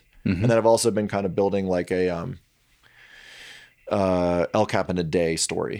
So I have two like kind of paralleling stories that I've also edited quite a bit on. Like I've worked with a, another guy, um, this guy named Matt, who has been helping me edit it and basically just trying to build story string outs in the order that they happen. So like we're just putting her life in order mm, basically. Mm-hmm, mm-hmm, mm-hmm. and uh, once we're done putting it in order, which is mostly done now, I have like two, I have one hour and a half long section of basically her early career. And I have an hour and a half section basically of like her attempt to climb El Cap in a day up until her fall. Okay. So now that I'm home, I've only been home a couple days, but I'll spend the next month or two taking the content that we shot over the past month and cut it down, find out what's usable and what's good and where the story is within that footage. And also work on all the interviews that we've taken because we, when we were there, we interviewed Beth Rodden and Jordan Cannon and Emily a ton and Adrian and Alex Honnold and all the people that were involved. We talked to them again. And, you know, we're just like, each hour long interview builds and builds and builds. And you're just like, oh my God, I have so much footage and so much story to work with. Uh huh. And God, I can't imagine doing this. I like can't imagine, dude. it's a lot. Yeah. And, but we have stuff transcribed. So like each interview is transcribed. okay. and then the transcription is faster to read and you can give it to a writer who can then kind of pick and choose quotes and moments from interviews Interesting. and you can kind of build your scripts that way Huh. um, while also building kind of a visual story to kind of go with your um, interviews and yeah you just kind of like pick your themes and see what what scenes play out and what's strong and what's not strong. And you have to be kind of cutthroat. Like you might get attached to like some video that you think is really great but if it doesn't serve the story hmm. if it doesn't make sense in your story then you're just like okay see you later. Hmm. You move on to the next scene you know? And and you start to see like scenes come together which is awesome. Like hmm. that's when you know something's really strong and it's good is when you know the narrative from your interviews and you know from your main characters and your supporting characters start to like support the visuals. Hmm. And that's when it starts to like have like life and three-dimensional life and feels really good. Hmm. And then at, when you're done you can do your color correct and your sound design and your music and your everything your graphics all this extra stuff kind of adds to it and kind of like ties it all together. Yeah. and that's when it like really is awesome. Yeah. because it's hard because like right now you're kind of working with rough footage that's all raw. Right. it doesn't look great because it's like, not is this really going to turn into a professional film? I honestly don't know how it will, and that's why you need to surround yourself with people that are better than you are at what you're trying to uh, achieve. Because like I'm not like I'm definitely not a you know a finisher on color and sound and all these things that I'm going to have someone else do because they're going to do it professionally. okay. Like I I can do basic color correction and like make stuff look decent, but you know we're we're talking about shooting.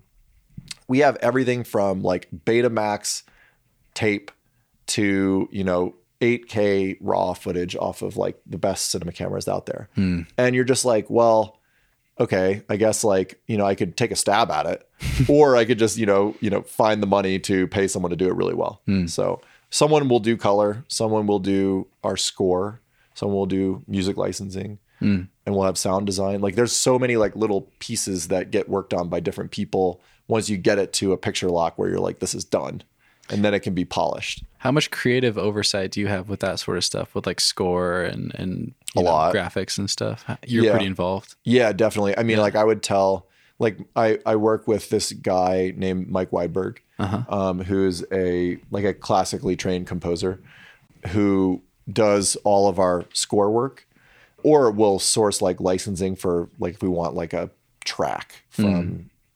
Britney Spears or whatever on our film, then he'll go and like kind of source the licensing and work out the deal and like kind of figure out how it's going to work with our film.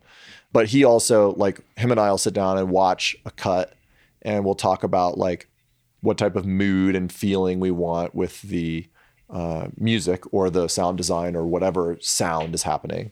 Sometimes it's just, you know, someone's sound effects of them climbing that is enough or it's what you want. Just their breathing. just or- breathing and yeah. the helmet scraping against the rock and fingers and yeah, all the stuff. Mm-hmm. And sometimes that's more compelling than music, but oftentimes he's scoring and he's like kind of just adding little moments that kind of accentuate the mood that you want to try to convey. Mm-hmm. So yeah, like I'll, I'll work with him for a week just on trying to get the right setup for guiding him towards what I want. Mm-hmm. and then he'll just be cut loose and he'll work on it for a while and we'll go back and forth on revisions and it, it takes a while. Yeah.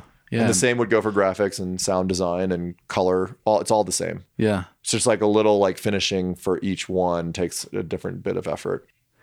Are you also working on other film stuff? You must be working on other stuff throughout this whole process, right? Like other commercial work and. Totally. I would say 90% of what we do is commercial stuff. Oh, okay. Yeah, not narrative documentary film. Okay. Yeah, almost everything is like working for brands to create brand pieces or commercials essentially for their work. So, and mostly outdoor industry stuff. Yeah. And even if it's an expedition, it's still like oftentimes a brand piece that's like a commercial. Okay. Um, It just depends, right? Like every now and then you get a really amazing story like Emily's, and you're like, oh my God, this is a documentary film. But most of the time, you're going on a shoot and maybe you can make something from it. Like, for example, we went to Vietnam with Mountain Hardwear mm-hmm. in 2018. And we were just there shooting like a spring, summer, like clothing shoot. Hmm. We were mostly shooting photo. And then I was also capturing video for a specific set of deliverables for commercial stuff for them, like, you know, this women's top or this men's bathing suit or whatever, right? Like, mm-hmm. kind of like Instagram pieces, email pieces, like stuff that can be used on social media, like all the like little bits and pieces that a company needs to promote like a, a brand's seasonal catalog or whatever. But yeah, we, we captured like a whole actual story kind of in the process of being there shooting commercial stuff. And then we were able to make like a fun, like 20 minute documentary about Tim Emmett and Kyra Condie, like deepwater soloing together. Yeah. Deep water.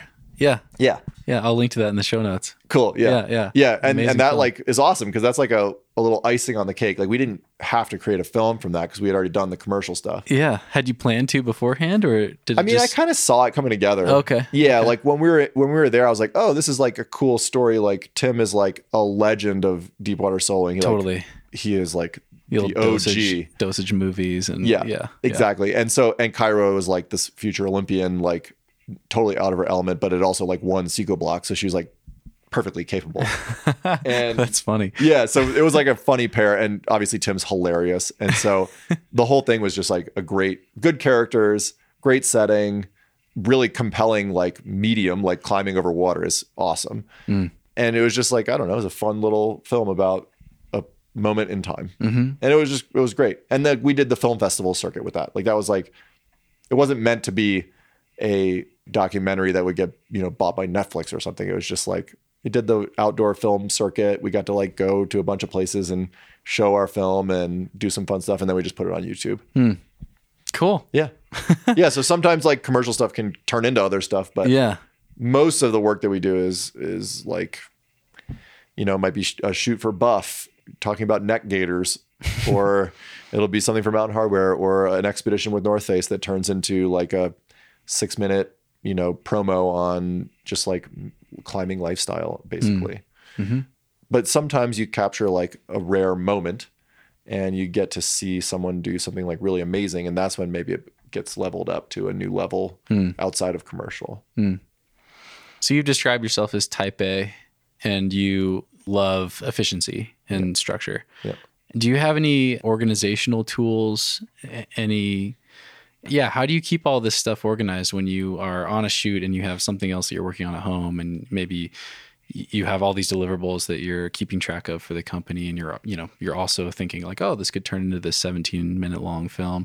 Yeah. Any organizational tools or apps or anything that, that you use or, or rely on? Uh, well, I mean, for big commercial stuff, you usually have a producer, Okay. and the producer would usually handle like all your logistics, like everything from permits for your shoot locations to making schedules to you know figuring out where you're going to eat that night when you're done shooting mm. or stay or how you're going to get to and from the place you're going to, or the paperwork that you'll need the talent to sign off on. There's like a million things that a producer does that's awesome. Mm. It's like the best thing ever to have a good producer.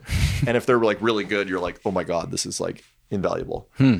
But for like smaller stuff that we don't have like a full-time producer for like a line producer is what they would call it like someone that just handles one project basically Does that come like from the brand that you're working for? Do they provide that, or do you do you find someone? it's something that they they prov- the brand would provide a budget and then we would figure out if it's possible to hire a producer Oh, okay. and then we would hire that person Got it. Okay. and we were i work with this dude named tyler from denver a ton and he's in the he's got like a reality tv background. Okay. so he's like in i mean he's like an older guy. He's like you know in his uh you know he's a middle-aged guy and he's basically an expert at producing. Like that is he is born for this job. It's amazing. He can do everything and so like you kind of just give him the lay of the land. You're like hey this is the project and he takes it and runs with it. Hmm. And he's like we got to figure out this and this and this and this and this. And he's also handling the budget and like everything. So he manages the whole thing hmm. basically.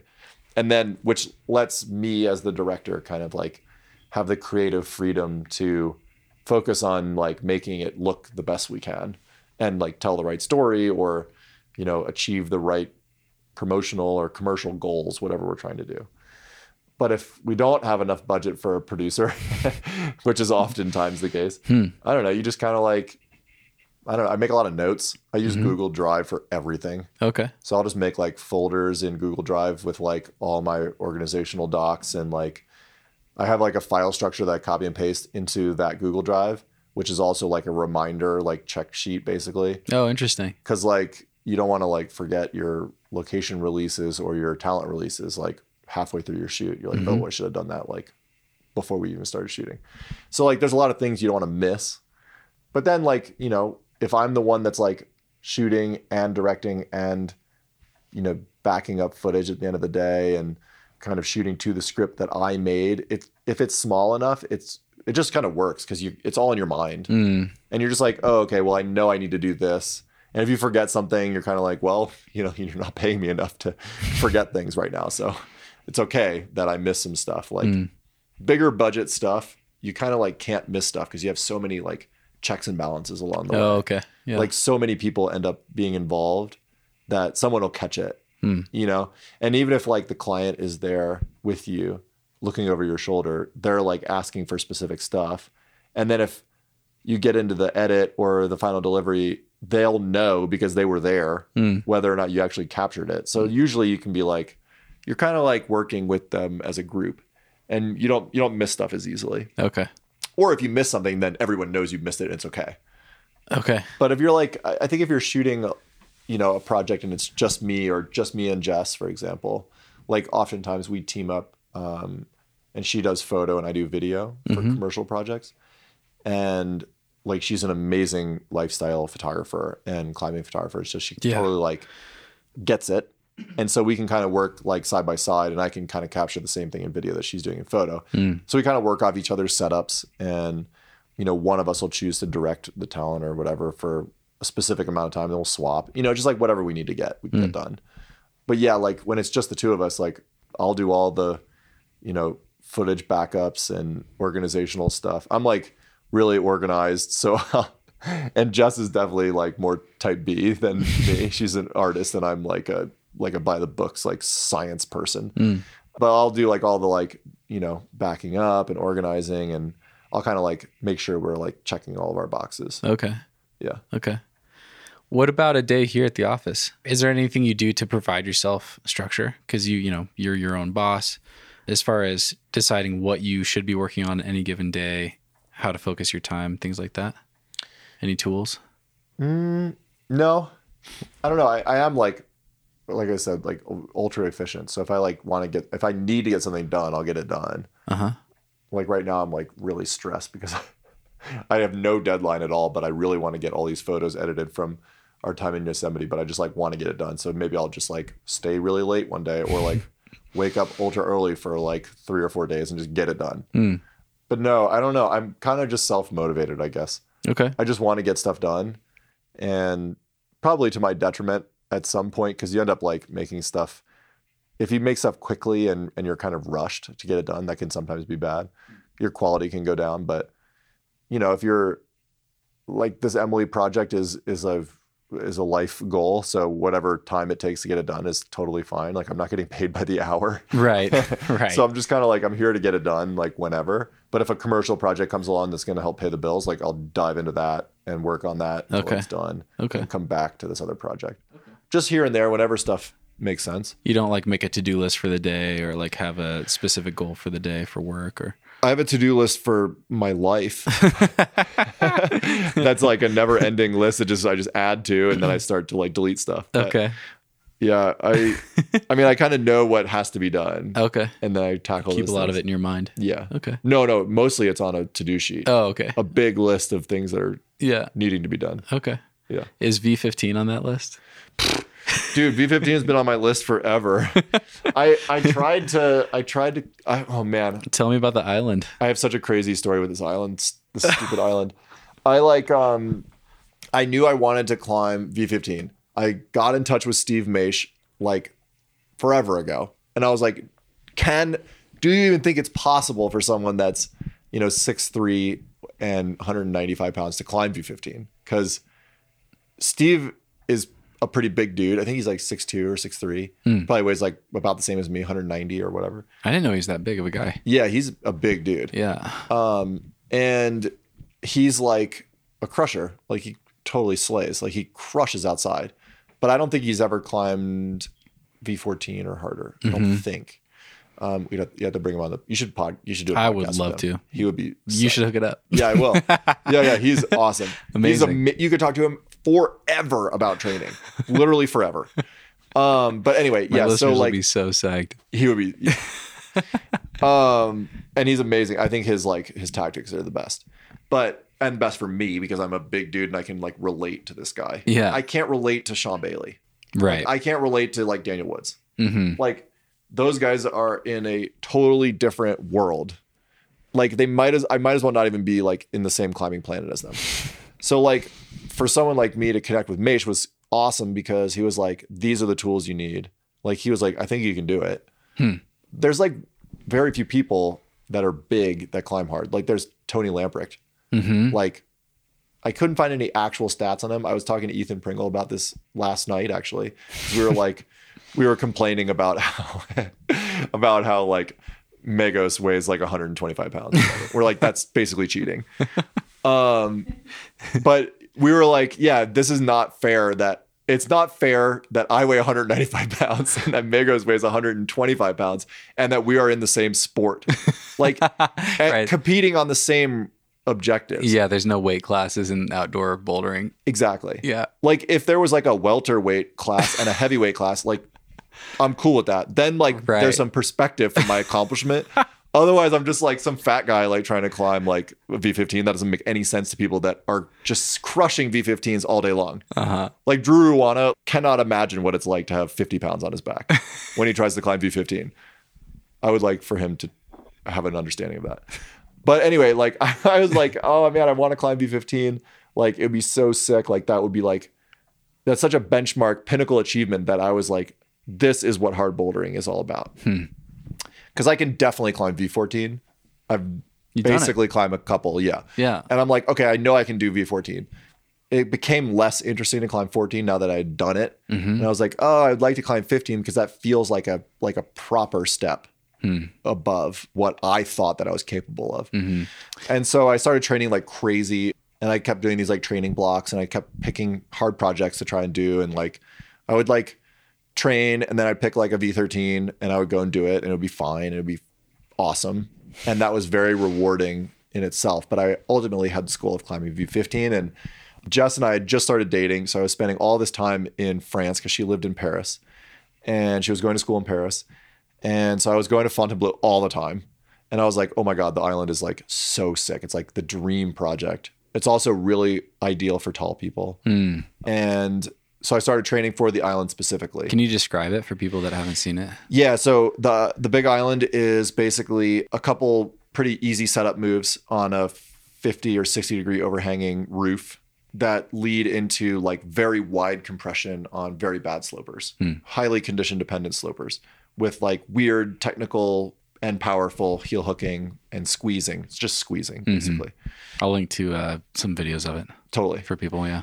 Josh Larson and I made a funny video of us like sucking on it. Oh, perfect. Falling all over it. it's called like failure in Fontainebleau or something like that. Perfect. Okay, I'll find it. Um, so it's basically just like a, a really hard compression line distilled down to like five or six like hard moves. Okay. Um, really subtle slopers and like really condition dependent grips that are like it has to be if I'm going to climb at my physical limit, it has to be perfect. Mm-hmm. So I like started training. I spent a couple trips there. Like I climbed on it a bunch. I was like, okay, I know, I know the distances between holds. I know the steepness of the wall. I like put simulators in the gym and like was training specifically for those moves. And then like also doing Maisch's program. And then Jess is a dancer hmm. and she grew up as a dancer. And so I wanted to get better at splits because I have zero flexibility. Hmm. So I was like, oh, well, I'll train to get better at doing a split so that I can get into these heel hooks better. Mm-hmm. Because it's two wide heel hooks that are, it's not a split at all, but it's like wider than I'm used to. Mm-hmm. And so I trained stretching to get better at splits for a few months leading up to like going there to send. Okay. And I want to circle back to this. yeah, yeah, yeah. Okay. Oh yeah, there's a lot. There's a lot more to this. Yeah. And so I got like way more flexible, which was kind of cool. Yeah. And I was like, oh my gosh, like I think like all these things are lining up. Like my training cycle was like gonna end right when I was gonna go.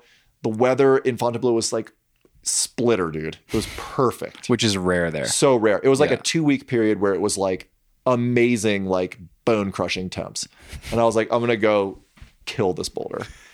And we got there, and my first day on it, I fell on the last move. Damn. And I was like, oh my God, I'm gonna definitely do this climb. yeah. And so I like, yeah, like I was like highly confident.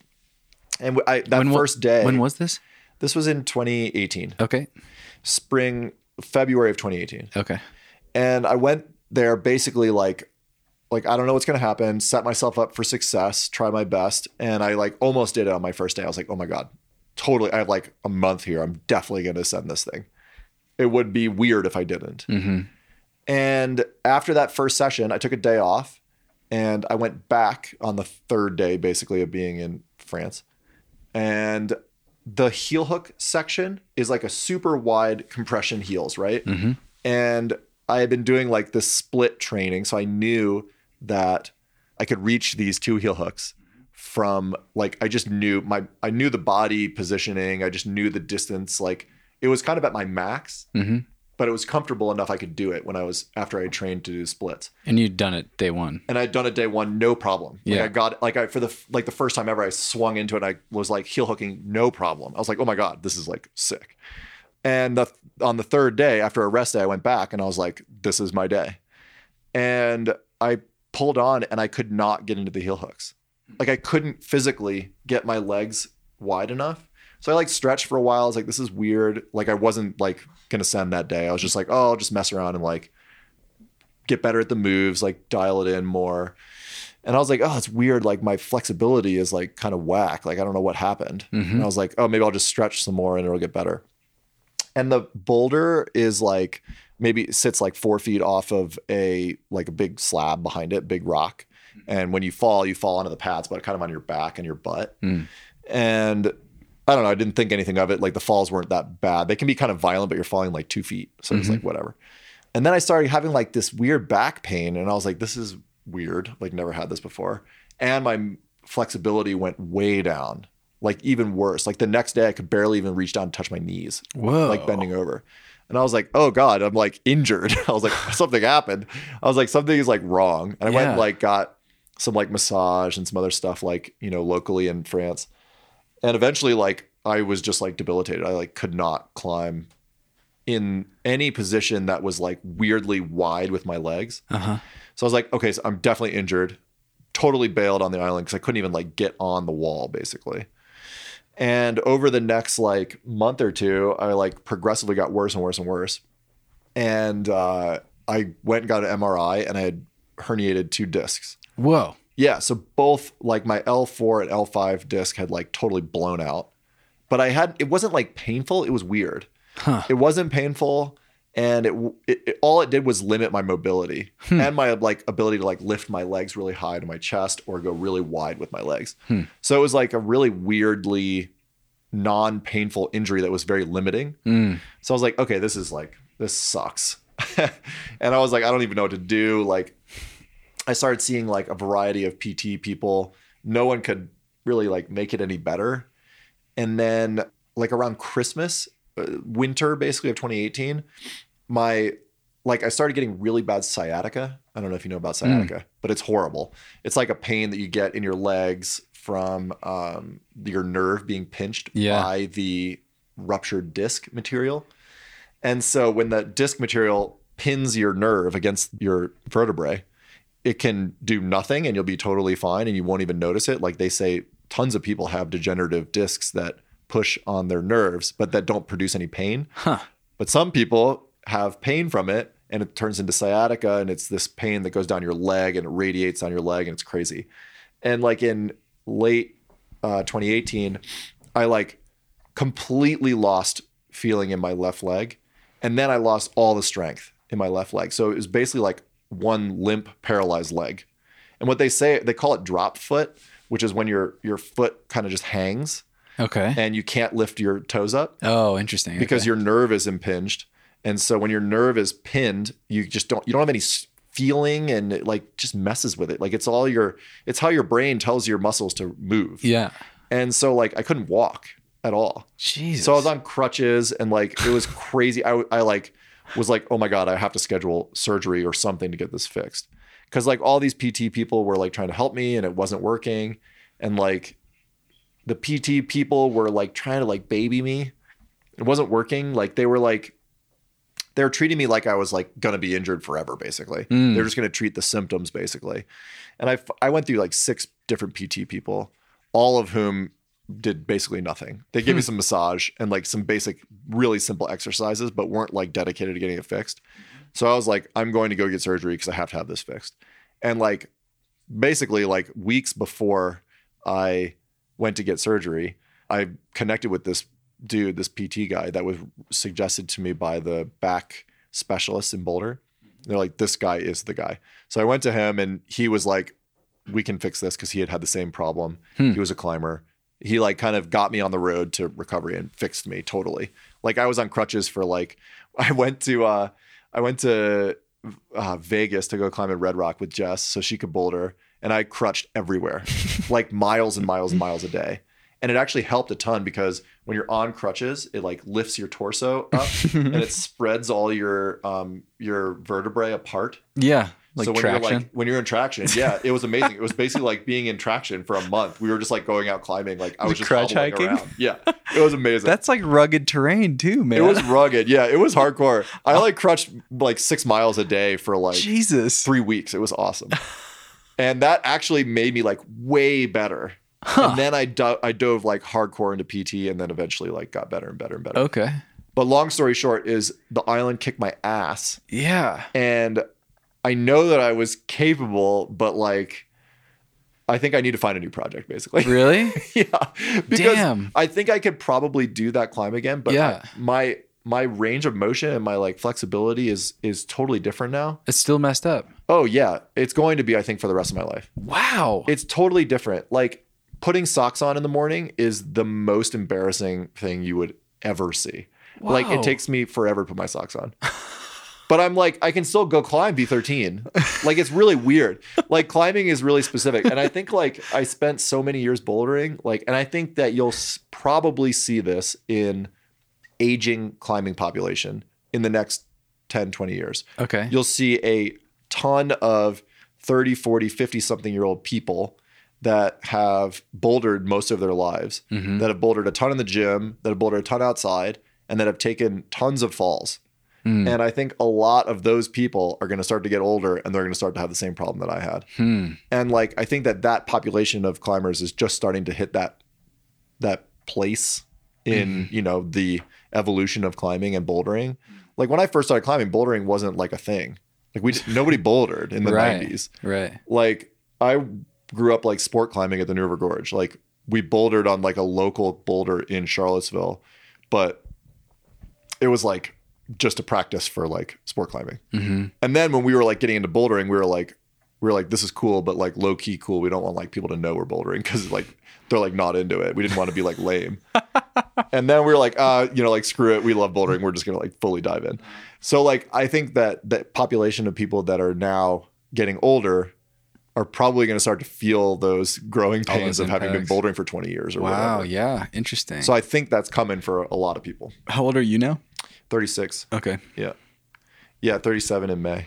Is it still improving at all? Are you still working on it? Doing anything? Yeah, I still work on it, but there's good days and bad days. Huh. Like some days I feel totally fine and I have like really good range of motion and flexibility and Socks go on easy. yeah, socks. Well, socks never go on easy. but yeah, I just feel like better. And then other days you're just like I can't do normal stuff. It's Crazy. weird. It's Yeah. so weird. It's so frustrating. It makes me crazy. Dude, I bet. I can't imagine. But I That could sounds so frustrating. I like um uh there's there is some surgery that you can get where they can go in and like they essentially clip the disc material away Mm. and it is removed or it dissolves and it relieves the impingement on your nerve Mm-hmm. but your body is still react is still going to react like there's a problem there Hmm. and it's going to take a while to get over you, you have to like retrain your brain to be to understand that the injury is gone and that you can be you know your normal self again. Mm-hmm. um, but it takes time and tons of pt and tons of money. Hmm. and like it's just like it's a total time suck. Damn. and it's a kind of a bummer. Like it's but it's i don't want to make it sound like it's like end game. It's not like at all. Like i can definitely still climb v13 like for sure.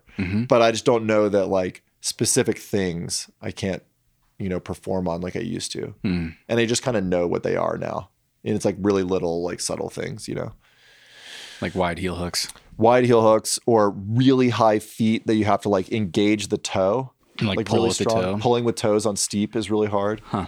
so it's like little things and you just choose your battles you know Sure. yeah Do you have a, a dream, a new dream V15? Or man i don't know i like i have a lot of I, i've kind of like i guess my my thinking has evolved a little bit okay. i'm less interested in like trying to find just one single graded climb to send so that i can say that i've done that thing Okay. I'm I find that I've gotten much more psyched to like go to specific lines that I find really inspiring. Hmm. I'm way more interested like if I'm not inspired by it, like I'm not going to be psyched to put all my time and effort into mm. something. So I like try and find things that really inspire me. And like if I can if it works and it feels good and like I go to a project and it feels like something I can maybe do, then I get psyched and try and do it. Mm. But like I don't know, I've gotten a little bit better at like sampling and not getting like drawn into something that might not be something that I could do or that would be doable in reasonable time. Mm-hmm. or in a country that's accessible or convenient or whatever. Like there's I mean there's got to be 10 climbs that I want to do. They're on my list. I have like endless lists of things that I want to do. but yeah, like there's plenty of stuff to do. Um, I just have been finding more psych in like iconic lines that are lines because they're rad. Can you share an example or two? Like I would love to do um, Dreamtime from the sit. Mm.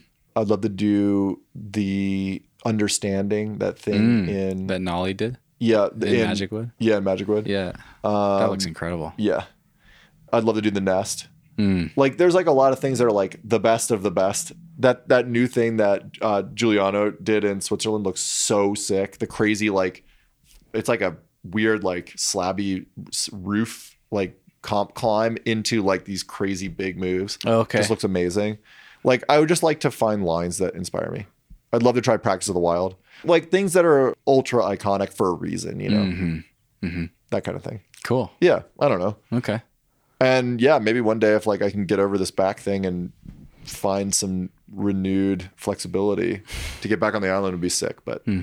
I just I don't want to like get hung up on it either. Uh huh. It's not. I don't think it's worth getting hung up Yeah. on. Yeah. Okay. Also, Fontainebleau is a really hard place to have a project. Because the weather. weather is so gnarly. Hmm. It's like the best place in the world. I love that place more than anything in the world. And it's the best place to have bad weather, but it can be kind of like a bummer when you go there for a month and it rains for three of the weeks that you're there. Damn. Yeah. That's It's rough. rough. Yeah. I'd love to. Well, I should check in with you. Yeah. Um, we've been talking for a while. Are you good to go for a little longer? Yeah, yeah, totally. I would love to circle back to a couple training things that you mentioned. Totally. Let's get into it. Let's start with the flexibility. Yeah. Because this is something that. Hey, friends. I hope you enjoyed part one. Part two will be available next week, unless you are listening to this in the future, in which case you can go listen to it right now. Episode 53, right there in your podcast app. I put out a follow up with Steve Bechtel last week. If you haven't heard the teaser for that, I highly recommend it. It was a great conversation, and the teaser explains how to get access to the full thing. I believe the full conversation was a little over an hour and 20 minutes. Thank you all for listening to another episode. Much love, as always, and see you next week for part two. Shake it up, stop when the clock hits 13. Sing one, two, three, four. Cause, cause, cause, no one can do it like we do it, like we do it, like we do it. Cause no one can do it like we do it, like we do it, like we do it. Cause no one can do it like we do it, like we do it, like we do it. Cause no one can do it like we do it, like we do it, like we do it.